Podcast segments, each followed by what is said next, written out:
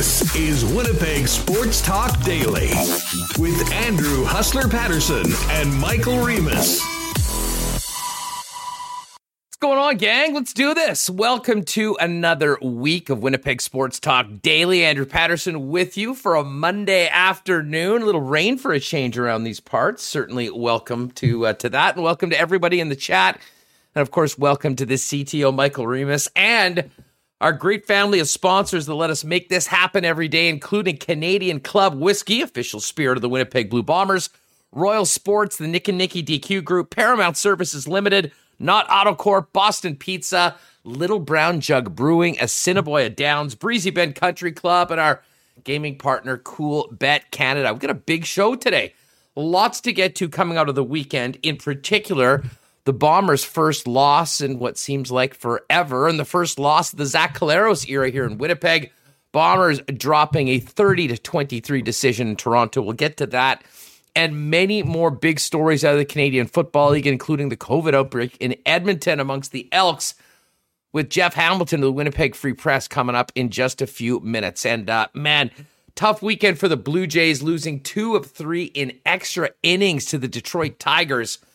Uh, pretty significant uphill climb for the Blue Jays, but Andrew Stoeten, a, a favorite of mine when it comes to Blue Jays analysis, uh, now with the bat flip, is going to join us a little bit later on on the program. Of course, we'll get to a little bit of NFL talk. We do have the Northern Trust finishing up their final round today. Jon Rahm and Cam Smith in that final group have just gone off, so we'll keep an eye on that as well it should be a great show. Welcome to everybody. Nice to see everyone. And there is, oh, listen, there's Dallas. Wow, Dallas, do you want to talk about dedication to the show, Reem? Dallas just got married yesterday. I saw the picture looking good, my friend. Hopefully, you had a great time along with your new wife. And there is our winner of the CC I Love Rye package, Sean Lishka. I'm sure he had quite a good weekend. Um, yes. All right, Jeff, let's bring Michael Remis in here. And uh, Jeff Kabilis has been the first person to notice, although one other person did notice uh, on the weekend. I went out with a few buddies out to the lake and did uh, fire up a couple pics on the Insta stream. And yes, I was wearing this. And uh, Remis, what a way to start off the week by telling everyone that the wait is over. Our limited edition new era Winnipeg Sports Talk hats are in. There are a very limited number, but we did them with our friends at Royal Sports, and I can tell you, I was just there before the show. Greg has them. Uh, they are in limited quantities, but we do have both the snapback, which I'm wearing right now, and the dad hat that is ready for you. So if you are in the city of Winnipeg and you want to cop one of these before they are gone, Royal Sports 750 Pembina Highway is where they are at. And Reem, I have to say, I got to thank Greg and the New Era guys for putting these together. Um, the wait was worth it. I cannot believe how gorgeous these things turned out. Yes. Oh my God. They are uh, so nice. I was like, where we were these so long ago. I was like, where are they? What's going on here? Are these things even real or is it just a myth? and uh, they came. They're real. They're spectacular. Uh, so nice. And uh, some of them are. Uh, Justin saying, "Can I get one shipped?" If you order on the website, we can ship it out to you. So uh, they're great. Um, have a Royal logo on it, the Winnipeg Sports Talk logo. And I was nervous, Huss. I mean, we got a complicated logo, and I know I've tried to design stuff for embroidery, but it came out. It came out perfect. And uh, we put a little flare, a little uh, gray underbill, gray uh, we yeah, got let's, the, let's give a quick look at my. I'll give the two. Yeah, I got the tour here. This. We got this. But uh, we got this. There we have it. There we go. A little showing it off. The back, got, gray at the back, gray yeah, snap. Oh, gray God, snap came out. There you go.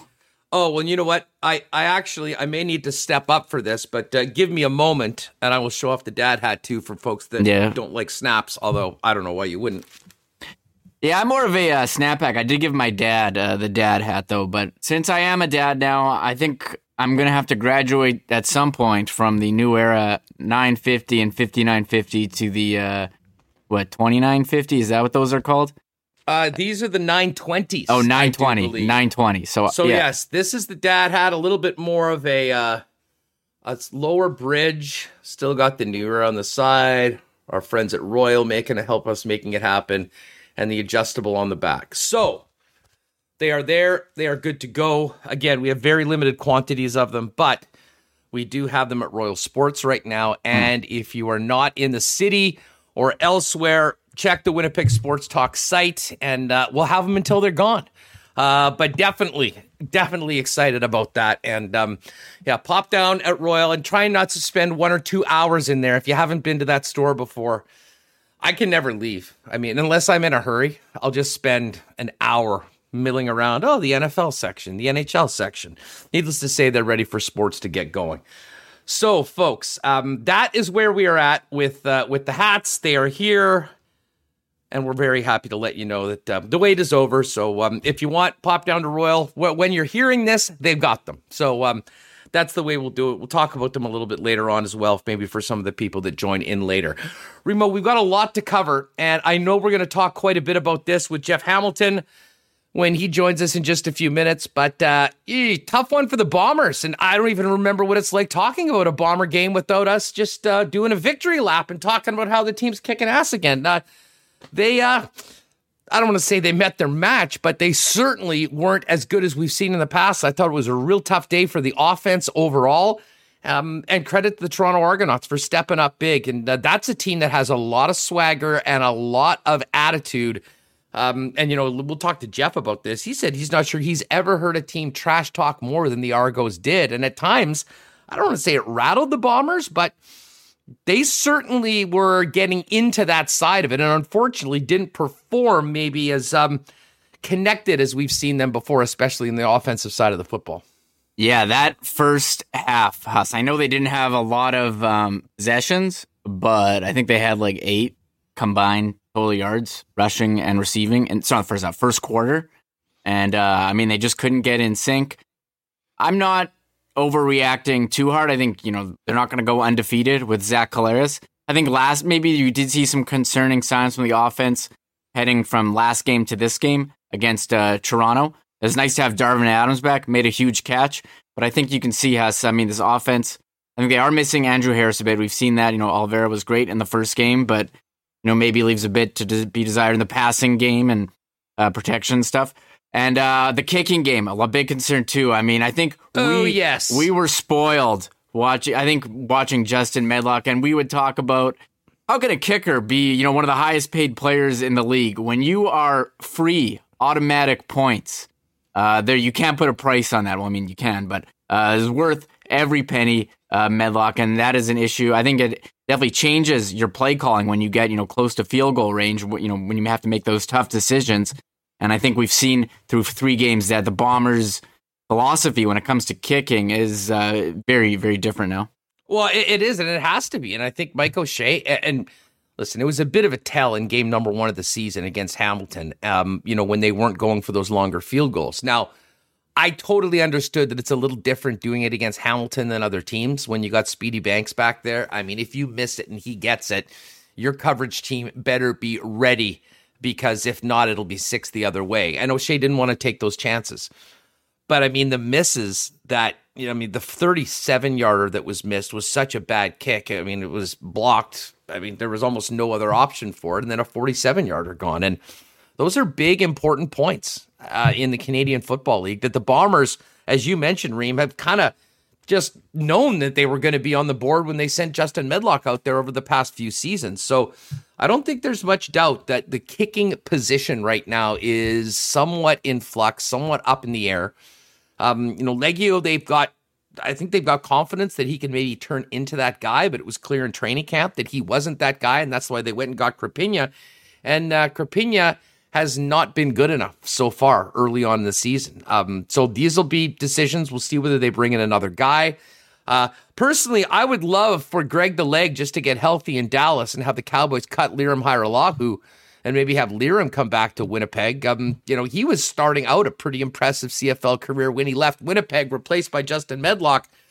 And I think back to that one game that he missed. Uh, what was it, four or five field goals against Edmonton, and it ended up being the difference in the game when the Bombers were a big underdog a few a few uh, seasons ago, which sort of led to the decision: we're not screwing around with this anymore. We're getting the best guy we can get, and that's Justin Medlock. And you know, considering the way the Bombers play, um, their mo when it comes to controlling the football, playing good defense, you have to be good at special teams. That is the bread and butter of Mike O'Shea uh, as a head coach was, you know, all three aspects of the ball. And right now, the kicking game is really, uh, you know, it's in a tough spot right now. So that's going to be something that needs to get better. I think the offense is going to continue to improve. You know, you would hope with, you know, getting Nick Demski back will be big. And Darvin Adams was there. I mean, man, he had that big touchdown, Remis He had another one that wasn't able to grab onto right at the final end, which would have been, you know, you know, a pass inside the five yard line. Um, and of course, Brady Oliveira. Um, there was one thing to do it in game number one against the Hamilton Ticats, and I think that just speaks to how well the Bomber offensive line played. But Toronto up front is no joke. And they were not allowing the Bombers to have their way on the line of scrimmage and certainly on the running game. So I think, you know, when they get back to practice this week, there's going to be plenty of things that the Winnipeg Blue Bombers can work on. And uh, it sets up a pretty interesting matchup on Saturday, Reem, because of course, there was the unknown Jake Maier leading the Calgary Stampeders to a crazy comeback win over the Montreal Alouettes on Friday night in a game that I know we were texting each other. Uh, I thought was done when it was 14 3 early on for Montreal. Okay. Uh, do you want me to read the text that you sent me, Montreal. It's what is it, 14-3 Montreal's uh, dri- driving. I've never, I've never mushed a team that I bet on more than. And I mean, you were involved yeah. in it too. I mean, you're not without blame as all. I mean, what we you, both got into this. Okay, well, I'll say this. But I will take the majority of the heat. I have no issue with the bet that was made on Montreal. Just by math perspective, if you bet on a team plus money and then they end up being favored by five. Math will tell you that is a very good bet. You are getting value on that bet, and that's what you're looking to do. However, you texted me the score 14 3, Montreal driving. This is Friday night, 8 9:24 p.m. Dude, this Als game might be the most free money game of the year. It was plus money and plus two when we talked about it on Monday. Laughing, crying face emoji. Immediately, after that text immediately. Oh no, so then I I responded. I don't know how that happened. I should clip us talking about making this bet. Even the Als at minus four, I thought was a lock. Calgary has a rookie QB. And then uh, right after you text, I hope that wasn't the all-time jinx text. and uh, immediately after that text, I mean, Vernon Adams threw interception became like unhinged. So interception right after. Next text followed by a TD. Yeah. I have Vernon Adams in fantasy, so this is fine if it keeps in the close. Yeah. And then I said, even with my premature touchdown dance, I think we will still get the W. And it didn't happen. I will yeah. say this about that game. Like, that was vintage CFL football. I mean, if you had tuned in from the start of the game right until the end to see it, um, you know, it had a little bit of everything. It was 14 3, and it looked like the Alouettes were going to run away with it. Then they completely self imploded. Calgary got it together. Maier started ripping it around the field and putting up points. And then Reem, it was what? Four, it was a 14 point game or a 15 point game, excuse me, with about four, four and a half minutes left. The Alouettes get the ball, and there was a 14 point game. They go for a field goal, they miss, they get a single. Calgary turns the ball over. Montreal gets it back. They get a touchdown. It's now a six point game. And then they get the ball back with about a minute left, drive all the way down. And that final play, the final play was just such an amazing ending to a CFL game where the receiver's feet were actually in the end zone. But unfortunately, the angle of which he caught the ball, the ball never crossed the goal line, and you had a loss by the smallest of margins uh, but credit we gave credit to the Elks on Friday for a, for a big win. Calgary gets the credit for the big win on Friday night, keeping their uh, hopes alive. Because going down to 0 3 without Bo Levi Mitchell, I think that would have been a very, very tough hill to climb for Calgary. But uh, wow, what an ending to that game. Even if I do take full responsibility for mushing the Montreal Alouettes up 14 3 in that game. Yeah, a couple things uh, about CFL Week Three. We thought we're like, which team is the biggest surprise? You know, Edmonton, who hasn't won, or Calgary? You know, both the teams ended up winning, getting in the W column. Edmonton raining on the parade of the Lions home opener and the new owner, which we talked about on Friday. And then Calgary, nobody thought they could do it with the rookie QB who wasn't even listed available on DraftKings. They come back. It was the week of regression. Uh, Greg Ellingson hadn't done anything weeks one and two. He came back week three. And DaVaris Daniels was a big signing for Toronto, and he had a big game against the Bombers until that hit, which we uh, haven't talked about from Brandon Alexander. I know the oh. Ar- I know the Argos said they were really fired up after that hit. To be honest, I see a lot of parallels between that hit and um, the Mark Scheifele hit on Jake Evans. Just how torn people are. Um, you know, it's a guy. What did you think? Dirty or not dirty? I didn't think flag it was or no flag. I didn't think it was dirty. Um, if it was dirty, uh, Alexander would have lowered the crown of his helmet and put it into the guy. Uh, he stood up straight. He hit him with the shoulder. I think Daniels had his head down and um, shoulder went into head. So I think if you hit head contact, I guess that's a flag. But I didn't think it was. I didn't think it was dirty. Maybe, maybe it was a touch late. But as far as football hits go, I don't think it was bad. I mean, I don't know how his helmet's flying off. Was it not? Was it not strapped in? And how much did that con- uh, contribute to the injury? The image of him helmetless on the ground um, clearly His concussed. Eyes rolling up in the back It- of his it- head. That was scary. It was scary. It was scary. But as far as I thought that was, I mean, that's what you're taught to do in terms of uh, hitting as football. As far as I know, as a viewer uh, watching football, I It- it was it was unfortunate. I mean, I do Yeah. think it was worthy of a 15 yard penalty under the rules as they are. I mean, I, I I'm with you. I mean, I don't think Alexander was going out there trying to kill anybody or knock anybody out of the game. Uh, but the way that that happened, I mean, there is an onus, and we'll ask Jeff about this. There is somewhat of an onus to, you know, protect that defenseless receiver, and he certainly was in that situation. And there was contact at the head. The helmet was removed from the head, and he was concussed. So, I mean, I think 15 yards is going to be called in almost every situation when that is the case. We'll talk about it coming up with Jeff Hamilton. Uh, before we do that, a big shout out to our friends at Canadian Club and the Beam Suntory family. Can't wait to get back to IG Field on Sunday night. Maybe we'll meet up there in the uh, the Jim Beam social area and uh, have a couple CCs and ginger ale, or maybe a couple CCs and Pepsi.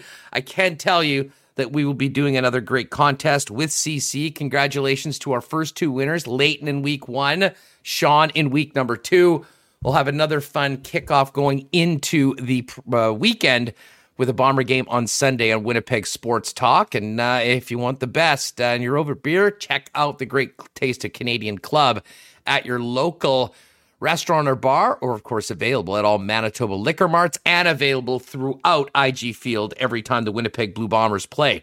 Um, we told you right off the bat that our friends at Royal Sports had teamed up with us on these new Winnipeg Sports Talk hats. You can see Royal on the side, our logo, new era. Uh, we've got the snapbacks, we've got the dad hats, and they are now at Royal Sports right now. Very limited amounts of both, but they are there. So if you've been waiting and bugging us, going, guys, where the hell are these hats? They're here. They're beautiful. Uh, we thank Greg and Gerald for um, partnering up with us on these, and uh, of course having a spot where people can go and pick them up quickly because I know there was quite a bit of demand for them. So head on down to Royal Sports where you're there. Check out their bike section. Some great camping stuff that was sort of new over the course of the past year. And with the season right around the corner, maybe you're uh, getting uh, a Nate Schmidt jersey, maybe a Brendan Dillon. Maybe now that Neal Pionk signed for four years, you can be comfortable enough to get the Pionk. It's all there. Great bomber merch as well. And of course, NFL just around the corner. It's all there at Royal Sports. 650 Rally EK. But if you're looking for the Winnipeg Sports Talk hats, you're going to go to 750 Pembina Highway, the superstore connected to Kings Skate, Snow, and Surf. And of course, it wasn't maybe vintage ice cream weather, but uh, it's always a good time to pop by and see Nick and Nikki at the Nick and Nikki DQ Group for uh, maybe a Blizzard or potentially an Ultimate Grill Burger. DQ in Niverville, the DQ Northgate, DQ uh, Polo Park, and DQ St. Anne's waiting for you. Pop by, tell them you're a big fan of Winnipeg Sports Talk when you're there. And if you're looking for um, maybe a DQ cake for an event or a party coming up, don't bother doing an advance. Hit them up on Instagram at DQ Manitoba and make your order through there, and they'll have it ready for you at any of the four stores to pick up very soon. Big thanks again to Nick and Nikki and DQ for their support of Winnipeg Sports Talk. All right, let's uh, welcome in Jeff Hamilton from the Winnipeg Free Press because obviously we want to start off talking about the Blue Bomber game, but there is a ton of things happening in and around the Canadian Football League. Which honestly, I think affect the sports environment as a whole right now in Canada. So let's get right to it with the hammer from the Winnipeg Free Press, joining us on location from Eastern Canada, a, a private residence in Eastern Canada. What's going on, dude? How are you? a hidden location in, in Ottawa, Ontario. Uh, I'm doing great, man. You know, it's uh, I'm on. I'm, this is day one of a week vacation, and uh, I got a few things planned for this week, and nice to take a little bit of a break. So yeah, can't complain. Great to be on the show, though. As always. Well, uh, we always appreciate you taking the time, especially considering you're on vacation. Um, I gotta ask you, uh, it, has been like two years since we remembered what it was like to talk about the Bombers losing a football game, which uh, is sort of funny. It speaks to how long it's been, but it also speaks to just how well things have gone with Zach Collaros at quarterback mm-hmm. for the Blue Bombers. And for the first time, really, uh, Jeff, we we saw a Bomber offense that had some extended periods of uh, really sputtering, especially early in the football game, which I think gave Toronto a lot of momentum. And, you know, despite the heroics of Jackson Jeffcoat to get them right back in the game, um, the fact that the offense wasn't able to, never mind move the football, move the chains very much in that first quarter, especially, mm-hmm. really sort of put them behind the eight ball. How did you see that going early on for the Bomber offense? Yeah, I, I, mean, I agree with that analysis that you, that you just kind of said. I, I, would throw in there that you know the the struggles were on both sides of the ball, offense and defense, to start the game. You had an offense that couldn't put drives together, couldn't sustain.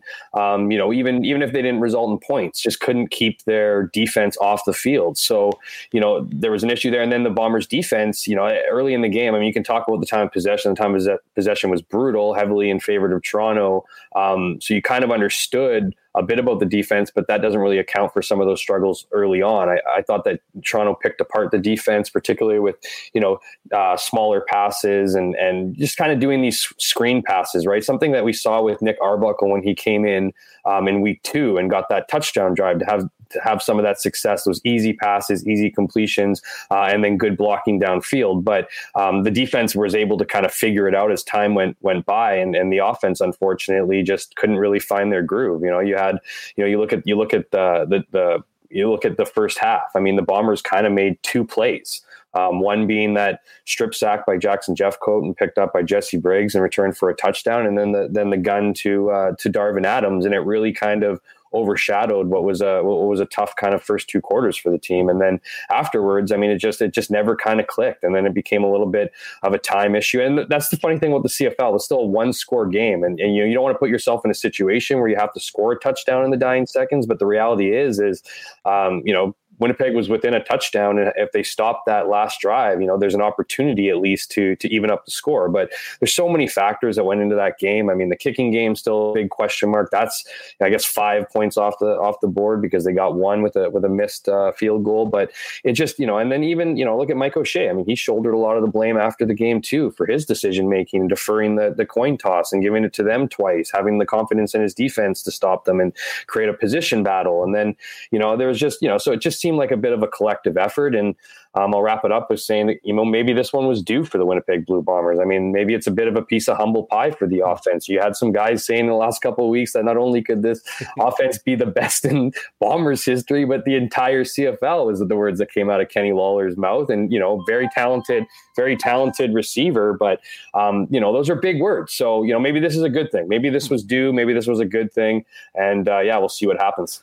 Well, confirmed. The Bombers are not the greatest offense in CFL history at the moment, right now. Yeah, coming yeah. out of the game against uh, against Toronto it was funny, and I- will say this: um, I think the offense did the defense no favors er, early, especially in the first half. I mean, they would get the ball, give it right back, and they were getting right back out. But they did get back into the football game, mm-hmm. two point game late in that second quarter, and that touchdown drive that ended up with the touchdown in the final what 30 seconds of the of the second half. I I think that was absolutely massive for the Toronto Argonauts in that you know, I think they were the Bombers certainly had that momentum coming back from the Jeffcoat sack, mm-hmm. which turned into the turnover, and then the big Darvin Adams play, and then you know I was with a bunch of guys and we watched the game out at the Birchwood Hotel up in uh, Lake Country uh, in Lake Winnipeg, and right it was a great crowd, a lot of people that were really into the game, and once that touchdown came in, you know, there's a lot of groans in the first quarter, just the way things are, uh, had gone.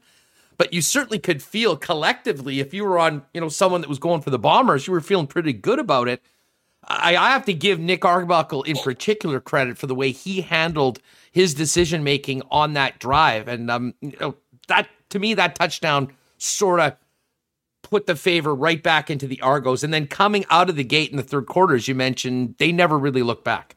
Yeah, absolutely. I mean, if you want to take that that final drive pass, I agree with you. I think that was a bit of a dagger. I mean, it's still the game was still within reach, but um, I thought that was a byproduct of what they were able to do prior to that drive. Right? I mean, they had they established the run. They were they were getting yards in the run. They were they were um, as I mentioned, they were getting those short passes completed, and so they kind of were you know they were opening up the chance to test downfield. And sure enough, DaVaris Daniels is wide open and you know just just falls short of the line and Nick Arbuckle punches it in. So that's kind of when when things are rolling on offense, you know, it's easy to kind of say, well, look at the defense. That was such a, a breakdown. But when you're when you're beating them in two other parts of the game, they start leaning towards there, and it, and then all of a sudden you get a comfort level, as Nick Arbuckle certainly did, and you take the shot um, downfield and and you and in this case connected. So I mean, there's it, it's it's just I'm going to say it's wild, but it's just like in the CFL, you can always look back at a couple different plays in a game that you, you, clearly want back um, if it's against you. But that's certainly one where, you know, that game's, you know, back to being an even game. Maybe you can go into halftime and forget, um, or at least maybe even take some some solace of the fact that you're on the road and, and you're able to kind of get through two two struggling uh, two struggling quarters. And then, yeah, I mean, that's that's the one right there that just leaves you thinking, okay, now you now you head into the halftime pissed off. And um, like, like you said, it was kind of all, all Argos from there. Uh, the Alexander hit, we should touch on it. How did you see it? You know, I, I, I heard you guys talking ahead of the show. I, I don't know, you know, like to me, like I really think it depends. Like on these things, like, it depends what side you're on, and and you know, like you're gonna have people who are really really mad in Toronto, you know, and and and really you know defensive in Winnipeg. I mean, Brandon Alexander. I, I wrote in my my five takeaways the, the day um, yesterday was was that you know you look at you look at the situation and was it a clean hit? I mean, I don't play football. You know what I mean? Like I, I, I don't, you know, I, to, to, to kind of ask me like if I thought that was a fair, it didn't look good. I mean, as, as Remo was saying earlier, like when you see the the video pan to him and his eyes are like, you know, it looks like his brain's trying to catch up with his body. I mean, no one likes to see that. And then, you know, you have the argument of, well, it's a football play. Like, I mean, how often do you hear that in hockey? It's a hockey play. You know, there's there's circumstances where, you know, uh, it's just inevitable. It's a violent sport, all those things. But the reality is, and this is kind of where I stand on clean or not clean, legal or not illegal.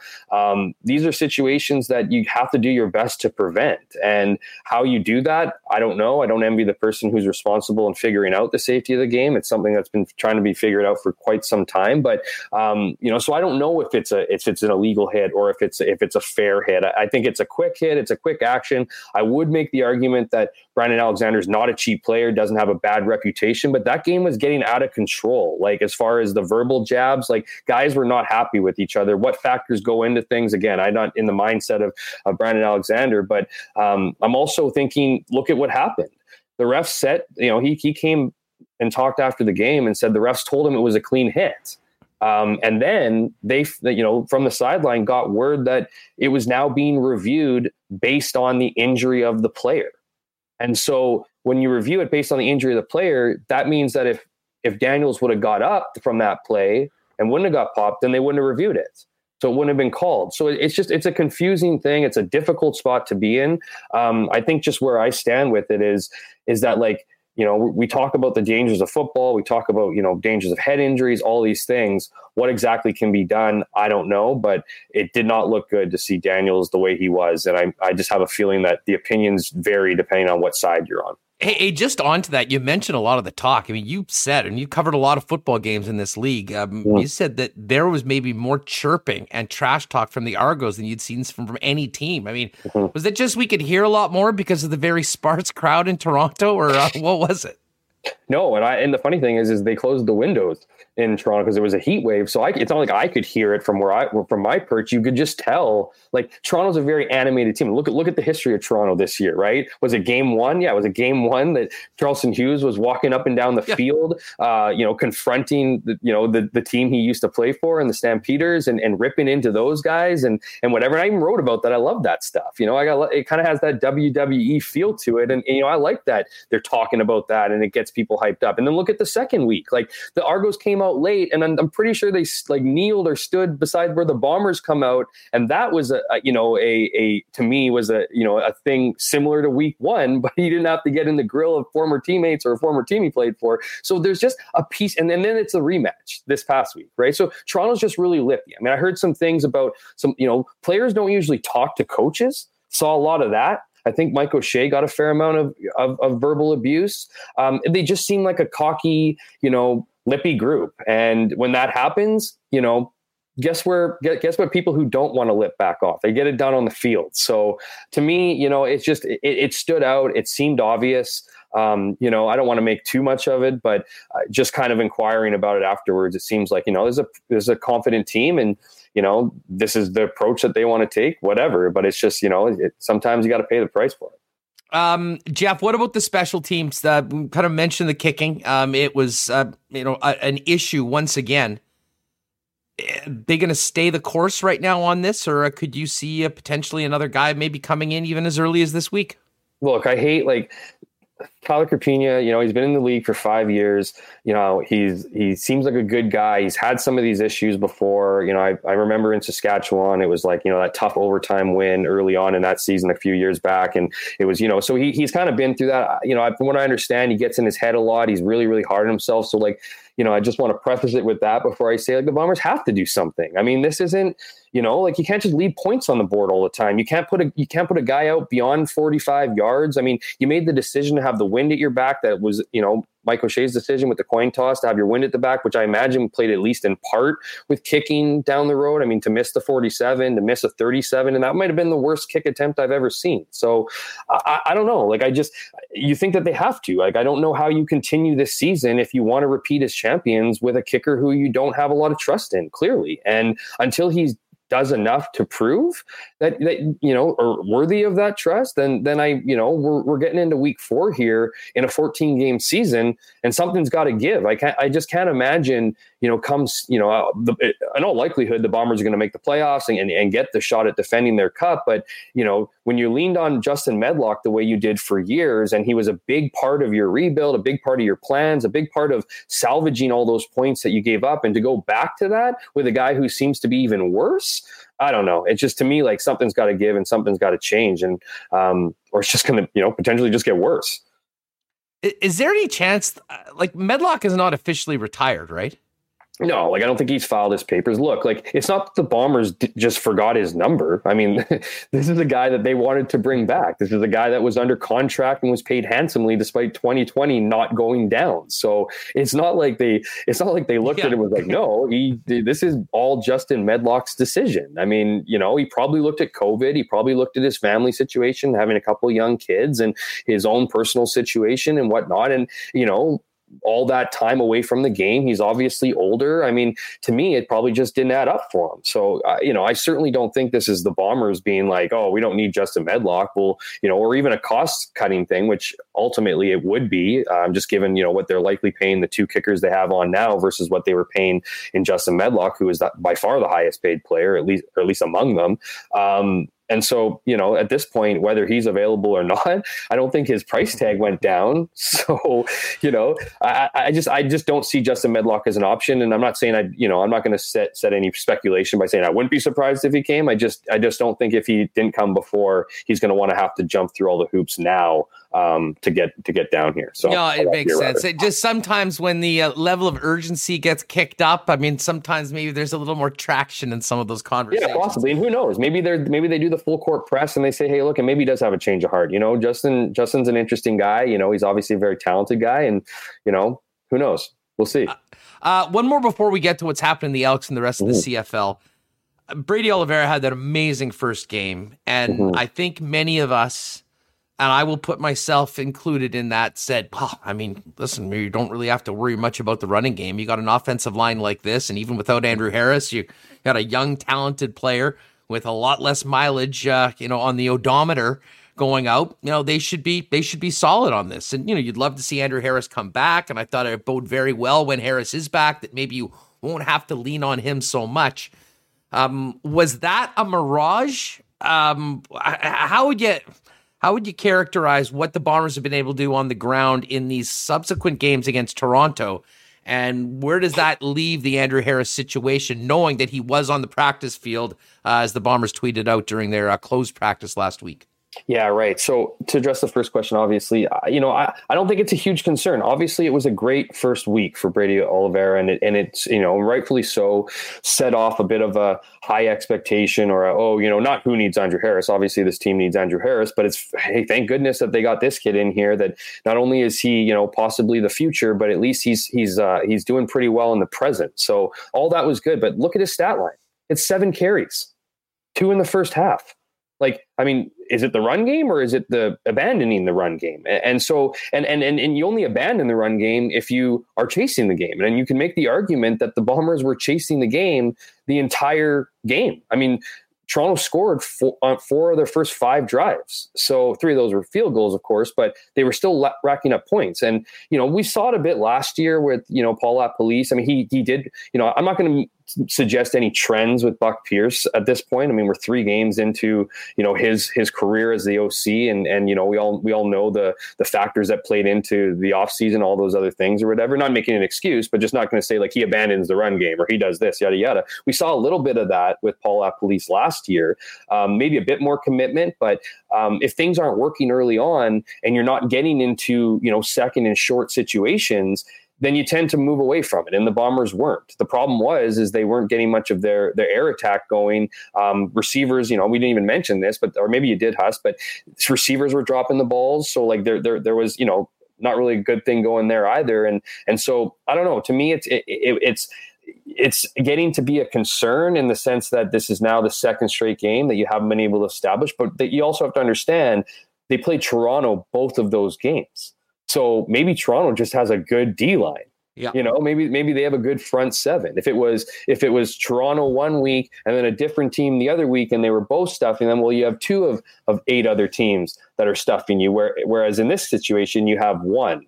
Um, so yeah, I think we're going to get a bit more answers with with Calgary. Calgary's been a bit of a sieve when it comes to to the run game. So I think maybe if they can't get that going, maybe perhaps this is this is what they need or or, or the, the team they need to come up against. But um, at this point, I'm I'm not overly worried. The other thing too is Oliveira um, um, needs to learn the other parts of being a running back. You know, like he, he's a north south runner. Um, you know, we all look at Andrew Harris and how talented he is as a runner and a catcher. He's, you know, I don't think Brady's as good of a catcher at this point than Andrew Harris or as confident of a catcher. I know he can catch, we've seen it. Um, but the other part that Andrew Harris is very, very good at is blocking. And so, you know, this is a guy who's being asked to do a lot at a young age and he's doing well. And so, you know, just like you can't get just like we shouldn't get super super high off that first that first week i don't think we can look at the last two weeks and go well yeah maybe what we thought was good in week one is is actually not the case. So i'm still in a wait and see approach. Mm-hmm. however you know after two back-to-back games where the running game isn't being established and you know obviously the offense's worst game of the season so far this past week that's just going to be the vibe. Um, the good news for the bombers is they can flip the script with a good effort this weekend. All right jeff hamilton the free press with us here on winnipeg sports talk daily Let's move away from the Bomber game on the weekend and to the current situation. We're already down to three games this week in the Canadian Football League because the Elks and Argos is not happening on Thursday. Apparently, and you know, why don't you give us an update on what you know? There has been a number of cases within the Edmonton Elks team. The game is postponed right now. Um, first of all, what's going on there, and what are the ramifications for the Elks in particular, and the rest of the CFL season, Jeff? Oh, loaded. So, I mean, to me, so you hear everything from five players are tested positive to a significant number of players tested positive. What I look at, obviously, there's an outbreak there. Um, a number of players have tested positive, and I believe the indication that when you're canceling the game, like, I mean, think about it. They had two players test positive the week before, and they hardly said boo. So, in this situation, it's announced Sunday night, it's canceled Sunday night tells me it's significantly serious. And the other big thing to play in all this is Edmonton's one of the least vaccinated teams in the CFL. So you know anyone who's caught up to the news you need you know the cfl a couple weeks ago to incentivize players to get the vaccination came up with some pretty you know drew a hard line in the sand saying that you know we don't want canceled games. This is an incentive to you know to have players get vaccinated because you know our business model is as we all know the cfl isn't you know flooded with cash like we've seen you know like the nfl and whatnot. So they need to be extra careful. And the fact of the matter is is we now have a team who's been twice having issues. And this one is going to probably be significant significant. Now, what's the ramifications from this? Well, a couple things. The rule that I was getting to was 85% of your players need to be at least one vaccinated, if not fully vaccinated, and they're not close. So they don't reach that. And if you don't reach that, and you're the team that's created the forfeited game, and, and the forfeited game would be if they can't reschedule, which is a thing I'll get into after, um, is you you don't get paid. So you know they're not they haven't reached that, and and I mean on the vaccination part, I'm I'm just kind of getting sick of this vaccination stuff. You know what I mean? We need to you know players are are talking. You know players come in. It's not a right to play in the Canadian Football League. Okay, so if you're going to come from the States or wherever, even from Canada here, and play on a team and not want to get vaccinated for whatever reason, no one's forcing you to get vaccinated. But like we're getting situations like this. And you know, the reality is is the teams that have the higher vaccination rates, and I'm not going to go drop names here, but the teams that have high vaccination rates are the ones that have their leaders vaccinated. Yeah, Edmonton doesn't. So, you know, you can fill in the blanks and, you know, speculate whatever you want. But there's a, if you have your leaders in that locker room who don't believe in vaccinations and this is the situation have, I just have no sympathy for losing game checks.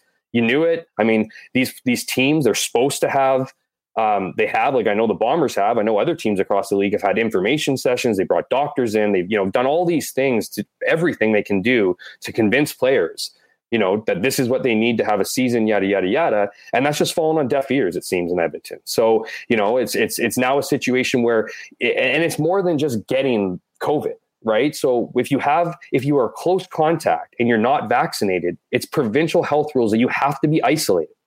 That you have to be.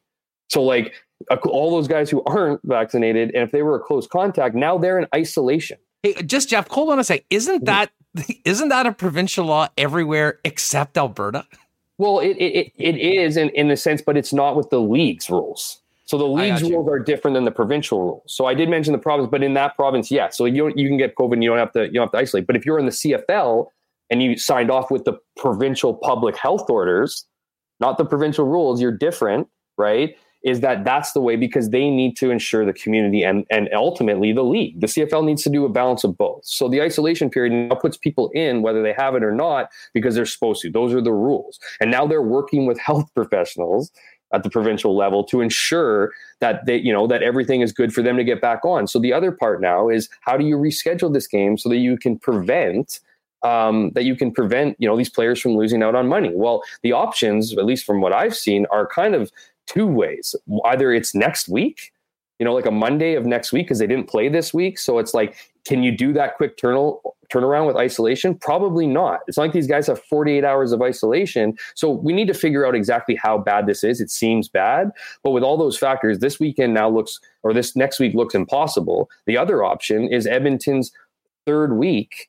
Um, in, in October. And if you look at the Argos, who would be the team they have to play against, they already have like four games that month you'd end up putting like four you end up putting like three or four games in a 16 day stretch and i don't know like how can you come out as a league and say like because this is the statement anyone who saw the statement this was all around player safety like they even ended they mentioned player safety at the top and at the bottom they go i know and no one would disagree with our commitment to player safety kind of thing. Well how do you how do you stand on that with player safety and then force the toronto argonauts to play what five games in a in a one month stretch or whatever it would be? Like it's just ridiculous. So it, it, it would be one thing it would be one thing if it was Toronto that was the reason that this game was canceled and hey, well, exactly. you and have that option, or but it's not. It, it's, it's, not. Toronto and I mean, getting double you, screwed. Yeah, you cannot force the Toronto Argonauts to go and play a game on three days rest and like squeeze another one in. Well, exactly. Just because one team did, you know, had an outbreak, you know, uh, whether it's on, you know, obviously it's unfortunate, but yeah, exactly. Like it's just that it just goes down to player safety. It well, just let me ask you this,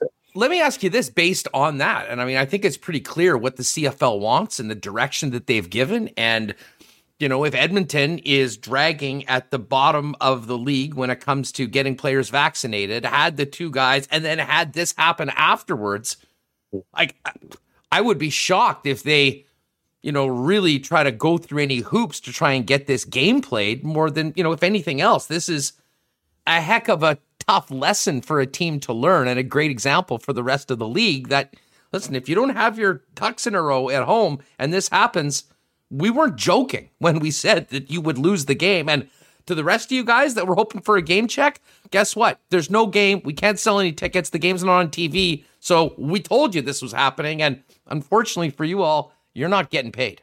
Well, exactly. And I mean, the other thing too, Huss, is that the other incident and probably why it was so seamless is because both those guys had their vaccinations. So that was like it probably was like okay they're asymptomatic they tested positive but no one else you know everyone else is fine they didn't have you know there's nobody that had you know who wasn't vaccinated that got it whatever. And now you isolate those two guys for a very minimal amount of time and then they're back at it. So like this situation is obviously much different. There's only some clues we can we can pull from just what we what we've seen in the last whatever 12 20 you know 20 hours here from last night and and just kind of figure out what happens. I just i just can't see under these circumstances without it being a massive logistical endeavor how you're going to kind of fit this game into a season. And we knew this. This is why the rules came out. There is very little wiggle room between now and the Grey Cup. So it's just and what's the fallout from that? I mean it's going to be you know like i always say cfl is not short on drama and i think we're going to get a heavy dose of that coming up here. Uh, it has been interesting to see how many other teams in the Canadian Football League. We're going to talk to Andrew Stoeten about the Blue Jays in a few minutes. The Blue Jays have made an announcement. Mm-hmm. Um, you know, there was a lot of talk around here that the Bombers, when you know they decided that they were going to go and they got the green light to have 100% capacity, but you had to show your vaccination records. That was somehow very controversial in some circles. Uh, it now seems like it is pretty much common stance, and um, the example that it's been set here in Manitoba is being followed throughout the league and even in the United States. I almost fell off my chair when I heard the Vegas Raiders would be only allowing vaccinated fans into Allegiant Field. But uh, it seems like people are sort of waking up to the situation, Jeff. And if you want to fill a building and you want to do it safely, there's really only one option, and that's to do it with vaccinated fans. And I think it's it's a couple different things, right? I mean, even look if you just want to isolate it on the CFL. I mean, I think it was six cases, and, and likely more were connected to you know the Rough Riders uh, season opening game at Mosaic Stadium, which which was a sold out crowd, um, and I don't believe any have been connected to the Bombers season opening crowd, which was around 30,000. So, you know, the proof is there. I think there's a lot of people, you know, I think it's a bit of, um, Alberta is a bit of the Wild West, obviously, with what they're doing, but I think those are going to change. I think you see with MLSE, I think they said mid September. So um, so Toronto, at least, I think you're going to see the teams. Well, you will see the teams where the NHL is going to be enforcing full vaccination to get into arenas. They're going to then extend it to their own stadiums, and I and I, and I just I think it's a good idea, not just because um, it's the right thing to do, in my opinion. It's also one of those things where it just creates a safer environment for everybody, and even just mentally safer environment. And that you know, I do think there's a lot of people like it's not like CFL stadiums were selling out like crazy, and you know, not not putting in these kind of precautions would have insulted tens of thousands of fans and and you know created a bit of a you know a mob to to not want to go to games. I think they're probably getting a lot of communication from from their fans saying because as you mentioned, you know, whether the Bombers were the pioneers or started. They were obviously one of the very first to to enact it here in Canada.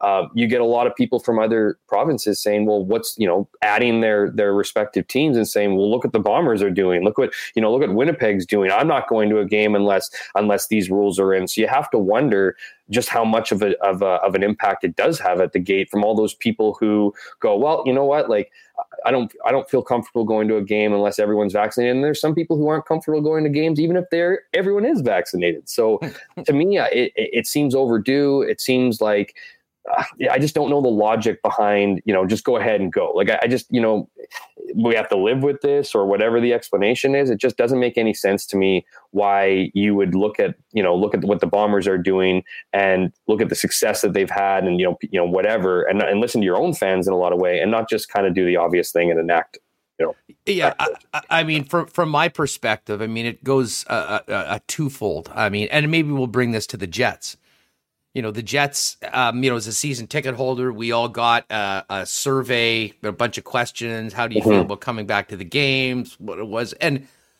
listen, from a business perspective, I think right off the bat, these teams need to sell as many tickets as they can, and it goes without saying that you know, anytime you make a decision like that, you may have some people like they'll be, and I, I, won't characterize them, but oh, this is bullshit. I shouldn't have to be vaccinated. Well, yeah, there's a few of those people. There's a way greater number of people that are, I want to go.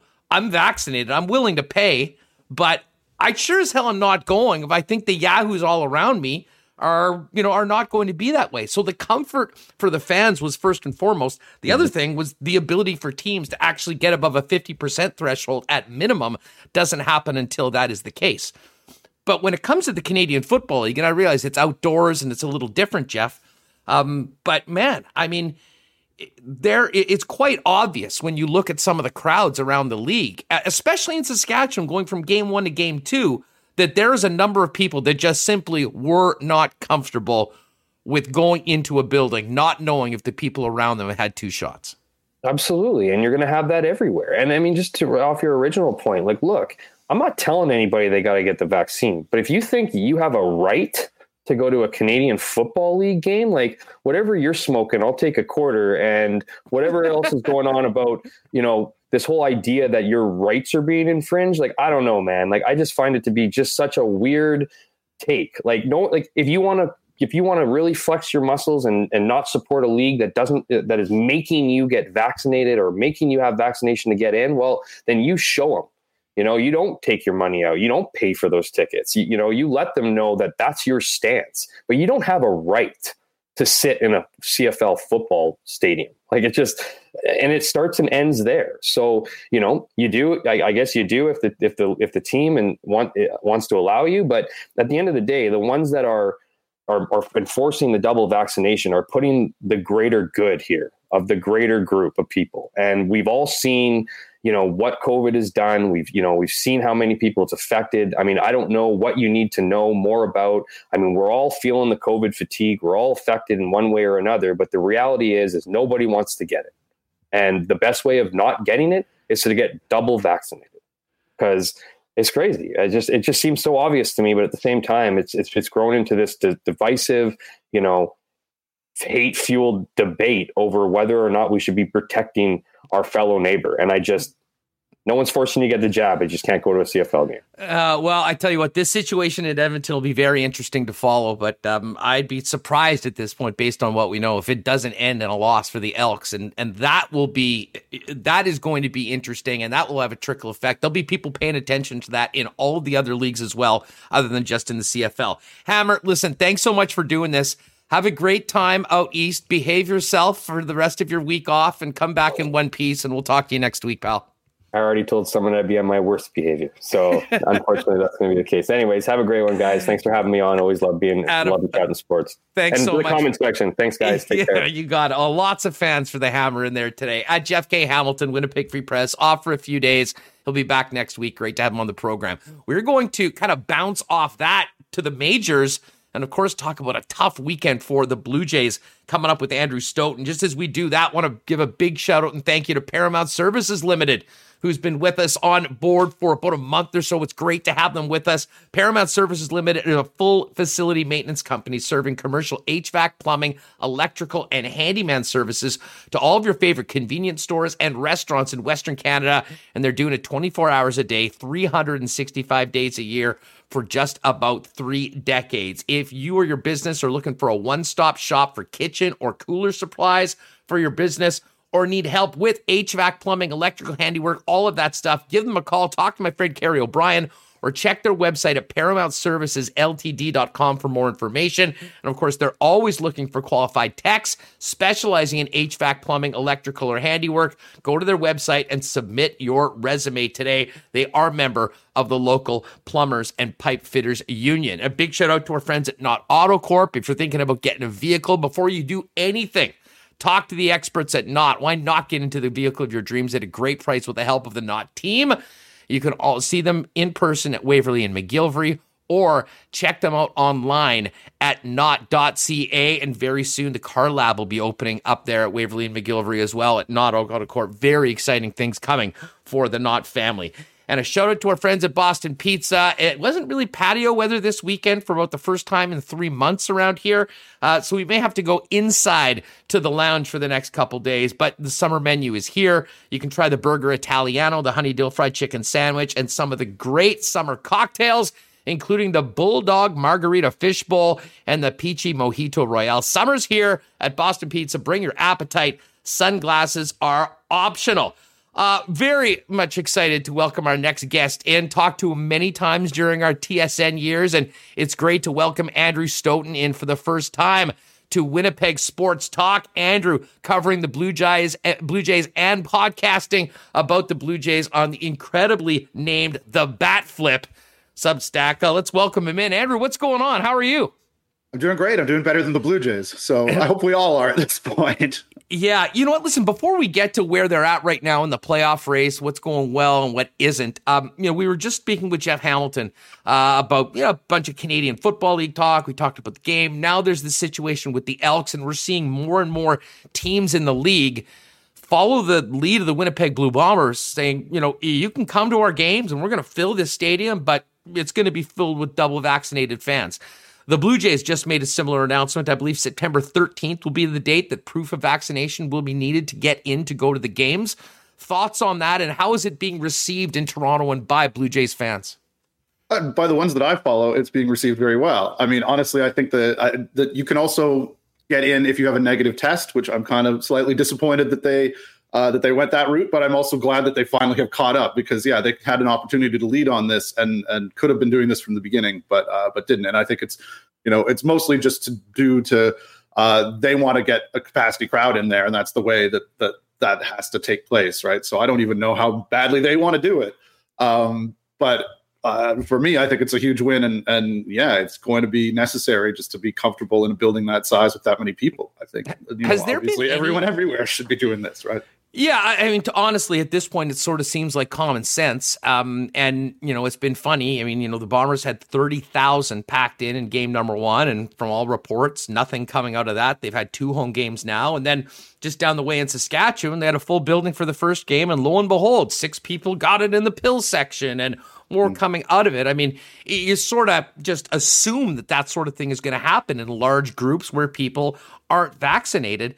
Um, has there been any reports coming out of the Blue Jays game so far? Again, they have been playing with a very limited crowd. I guess that's the first and foremost, which could be a kick in the ass to the people running the club that, oh, maybe we should go the route that we can get more people in the building.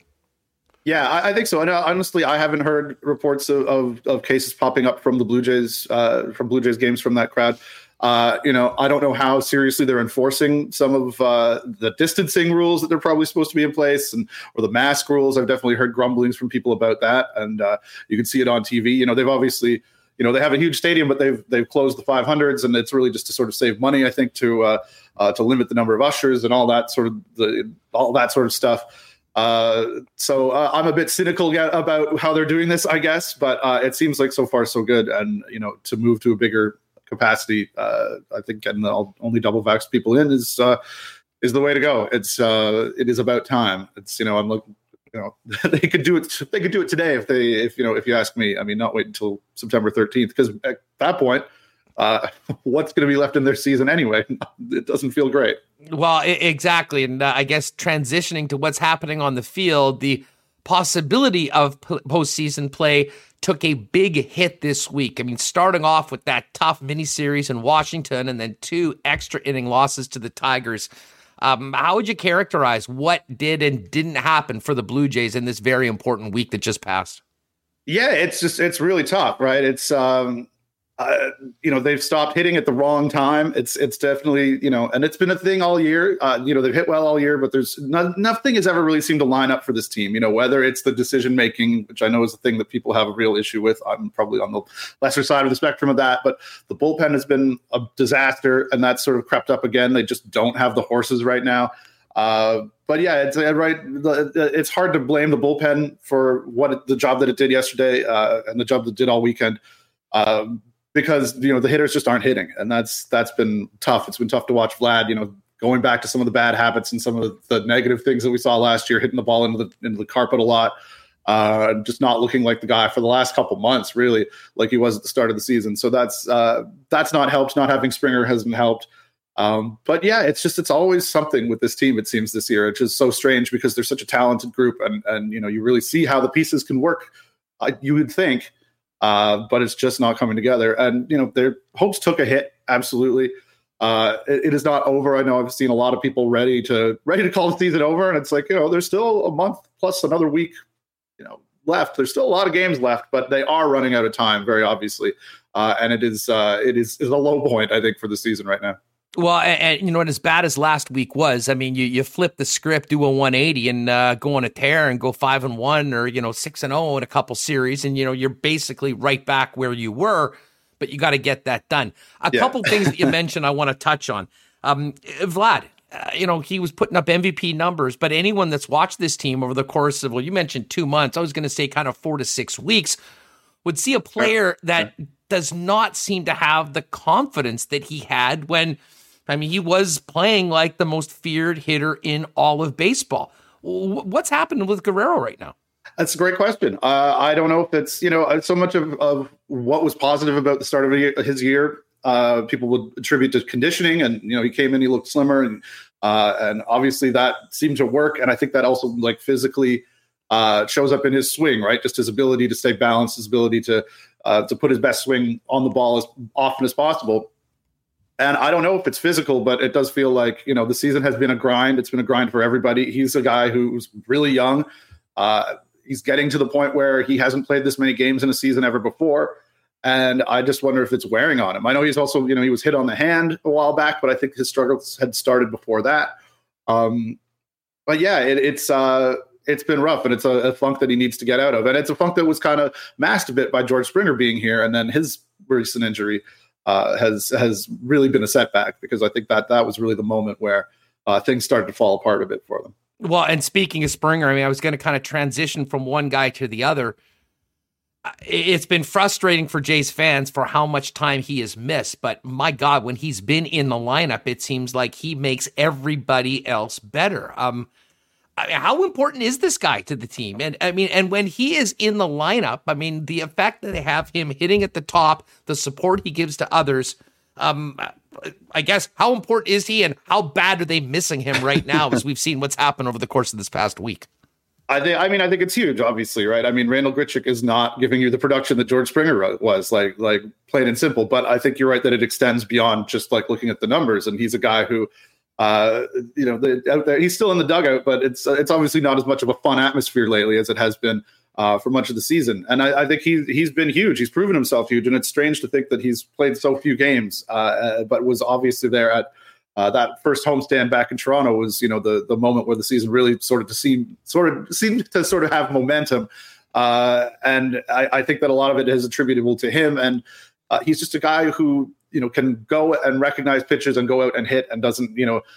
some people are uncomfortable uh, coming out right off the field. I know there was a story I think out there about Justin Smoak didn't like hitting second because it was too soon after he had came off the field to to get ready to hit. And Springer is just ready, locked and loaded all the time, uh, and it's been huge. And you know this is a team that uh, has felt like it's been playing behind, like from behind so often this year. Uh, and and to have a guy at the top of the lineup you know start off games with home runs start off games with doubles it's been it's been really enormous for them and just taking away that one piece from the offense has been huge too but uh, but yeah, I, I, think things would have looked different had he been healthy uh, this last week or two. What What are you hearing about um, about Springer? I mean, uh, what's the best case scenario for him coming back and um, adding a big boost to this Blue Jays batting order? Yeah, I, I think Davidi of Sportsnet reported uh, uh, the other day or yes, yesterday, I think, uh, that you know things are looking good. They're sort of positive, but it's hard to take the Blue Jays on injury stuff very seriously. like there's been so many times where things have started, you know, we're told they're looking good and it takes forever. You know, Ryan Borucki's going to be out a couple days and he'll be back, and then you don't see him for a month and a half. Uh, I'm optimistic that you know. I think obviously we saw at the, the, sort of debacle at the start of the year when Springer came back too early. Like he's going to do everything in his power to get on the field and get back as quickly as possible. So it's possible it's just the minimum, the uh, the ten days, which would mean he could come back this weekend. But I think that's probably too soon. But it's also I think when we first heard about the injury and the nature of it, uh, Bo Bichette had a similar injury that took him out about a month last year. Uh, and so I think it's going to be shorter than that, but probably not, you know, the minimum 10 days. Uh, and that's that's huge. That's that's a that's a really important thing. The Jays have some games against the Orioles. They're they're in tough this week against the White Sox, but uh, but there is a chance to have that run still. And it, it, it's tough for me to watch people being like, "Well, that's it. I'm not watching. It's not fun." And you're not wrong that it's not fun, and you don't have to watch. But it's not it's not quite done yet. Um, but it's uh, you know it's hard to have a lot of faith in this team because we've been saying all year they just need to make their move and they haven't made that move. Well, and, and the the uh, somewhat ironic thing about it is that we're having this conversation today, a day after Steven Matz goes out and gives up one run in six innings, and Ryu pitches a shutout the day before. You've added Berrios. Manoah's been brilliant, with the exception of the getting roughed up in in, in Washington. I think big picture, I mean, right now, I mean, if there's a reason to maybe feel optimistic going forward, is the fact the one thing that you can usually count on the Toronto Blue Jays is is they can hit the cover off the ball. We were never sure what we were getting from the starting pitching, and we sure as hell didn't know what was happening once they went to the bullpen. But the bats have been the backbone of this club, and if that could return with the way that Atkins and Shapiro have added, particularly to that starting rotation, you know, I think that you know Blue Jays fans should at least have some hope that these are meaningful games going forward because of what they have. If they can just start getting the guys at the plate to start, you know, a little bit of forward momentum. Yeah, I think you're absolutely right. I mean, I think it would be it would be a nicer position if the season was maybe a month longer than it is. Like if they had a little more time, but that's that's just where we are. They are running out of time, but they haven't run out of time yet. Uh, but and it, it is it's so it's so frustrating and confounding that that has really been the backbone of the team all year. Uh, and that's been the one thing that you can sort of count on. And now it's disappeared at a time when everything else seems to be, well, the bullpen's still a bit of a mess, but everything, the starters at least have solidified and have been great. And, you know, man, it's just, it's so tough to watch a team where you, you know, you have that. You have four all stars in your lineup and you have George Springer as well when he's healthy. And you have starting pitching that you can rely on and still just sputtering and can't win games. And uh, it's you know that's the nature of the sport sometimes but uh, it doesn't make it any less agonizing. Let me ask you about charlie montoyo. I mean i remember having conversations on this program early in the season that you know we saw the incredible talent of this blue jays team but we also saw a relatively young and immature team and and a team that was you know, making terrible base running decisions. Some of the defense wasn't there. And then you add in some, uh, we'll just call them questionable decisions by the manager as well. Um, where are you on Montoyo right now? And and let's just say that you know they finish up this season sort of where they are. I mean, in striking distance, playing some meaningful games in the stretch, but really not in the mix for the playoffs in the last couple weeks you know, they've added, they've got Berrios for next year. I mean, I think everyone's pretty excited about the potential of this team going into next season and beyond. Will Montoyo be the guy that will be back next season, or is there some things that he needs to do right now and his team needs to do to ensure that he'll be back next season?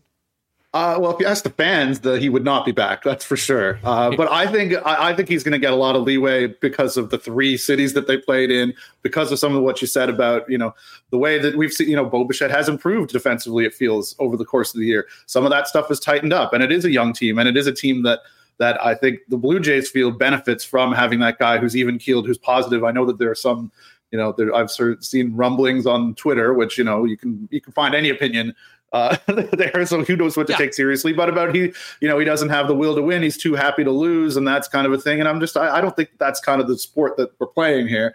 Um, but I completely understand why fans are frustrated. Uh, there have definitely been some questionable decisions. The pinch hit of uh, of, of, Alejandro Kirk for Breyvic Valera to lay down a bunt that didn't work the other night was particularly frustrating.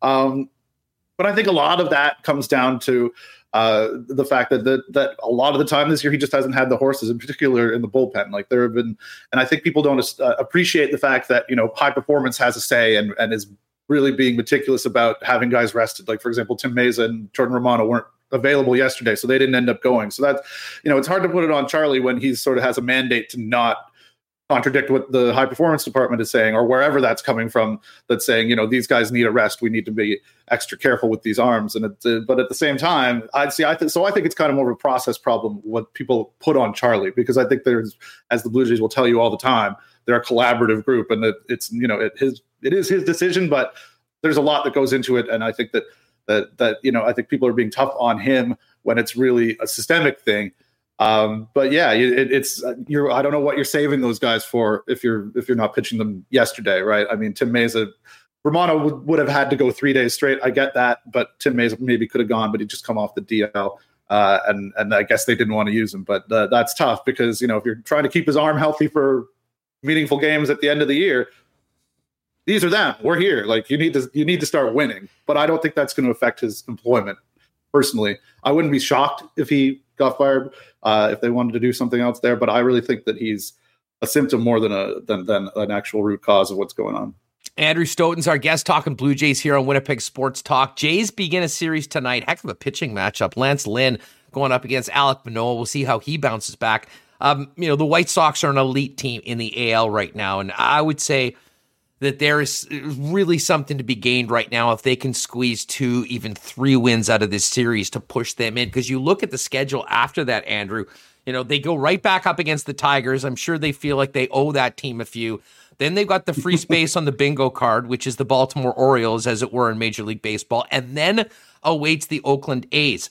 So before you look at these other teams, I mean, four important games right now. And uh, man, if they could get it together and get a few big wins, it seems like this is the sort of series that could really be a springboard going forward to some very, very important series where they simply have to get series wins. Yeah, I, think that's absolutely true, and uh, it's going to be tough. The White Sox are good, but the Blue Jays are good. It's it's sort of the other thing, right? I mean, and and it's been easy to forget because it's been so frustrating. But like you know, for the fans of, of the Jays who are counting them out, I don't think fans of the A's or of the Mariners or the Red Sox are counting them out either. I mean, the Yankees winning nine in a row is, you know, sort of the thing that the Blue Jays need to do. But yeah, you're, uh, and they may be outdistancing themselves from the rest of the pack uh, along with the Rays. But uh, yeah, I think this is going to be a really interesting series. I mean, Lynn is so tough. Rodon, I think, is going to be pitching, and and it's uh, it's a really good team. The White Sox are have a, a bullpen that's just absolutely ridiculous as well. So uh, we'll see. Late and close has not been fun for the Blue Jays uh, lately, which is sort of a roster construction thing, and it's definitely a thing that's been been talked about. You know, they don't, you know, once the velocity really starts ticking up, they they have a little bit more problems than other teams do, and they're also very right-handed, and that's what you. You know that's what you're going to see in bullpens all the time is uh, right-handed power relievers. So that that could be tough. They need to so- score some runs early, uh, but they certainly could do it, and they could certainly pull off some big wins, just like the Tigers could beat a really good Blue Jays team, and and the, just the way that this team could fall apart by losing to lesser teams.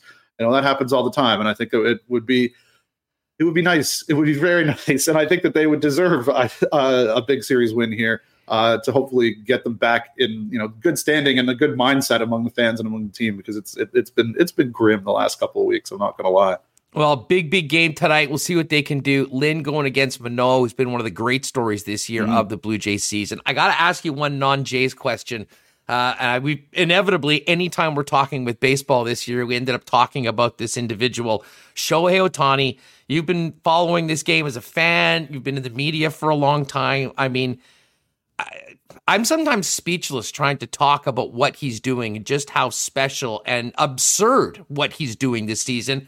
Uh, why don't you give it a try, Andrew?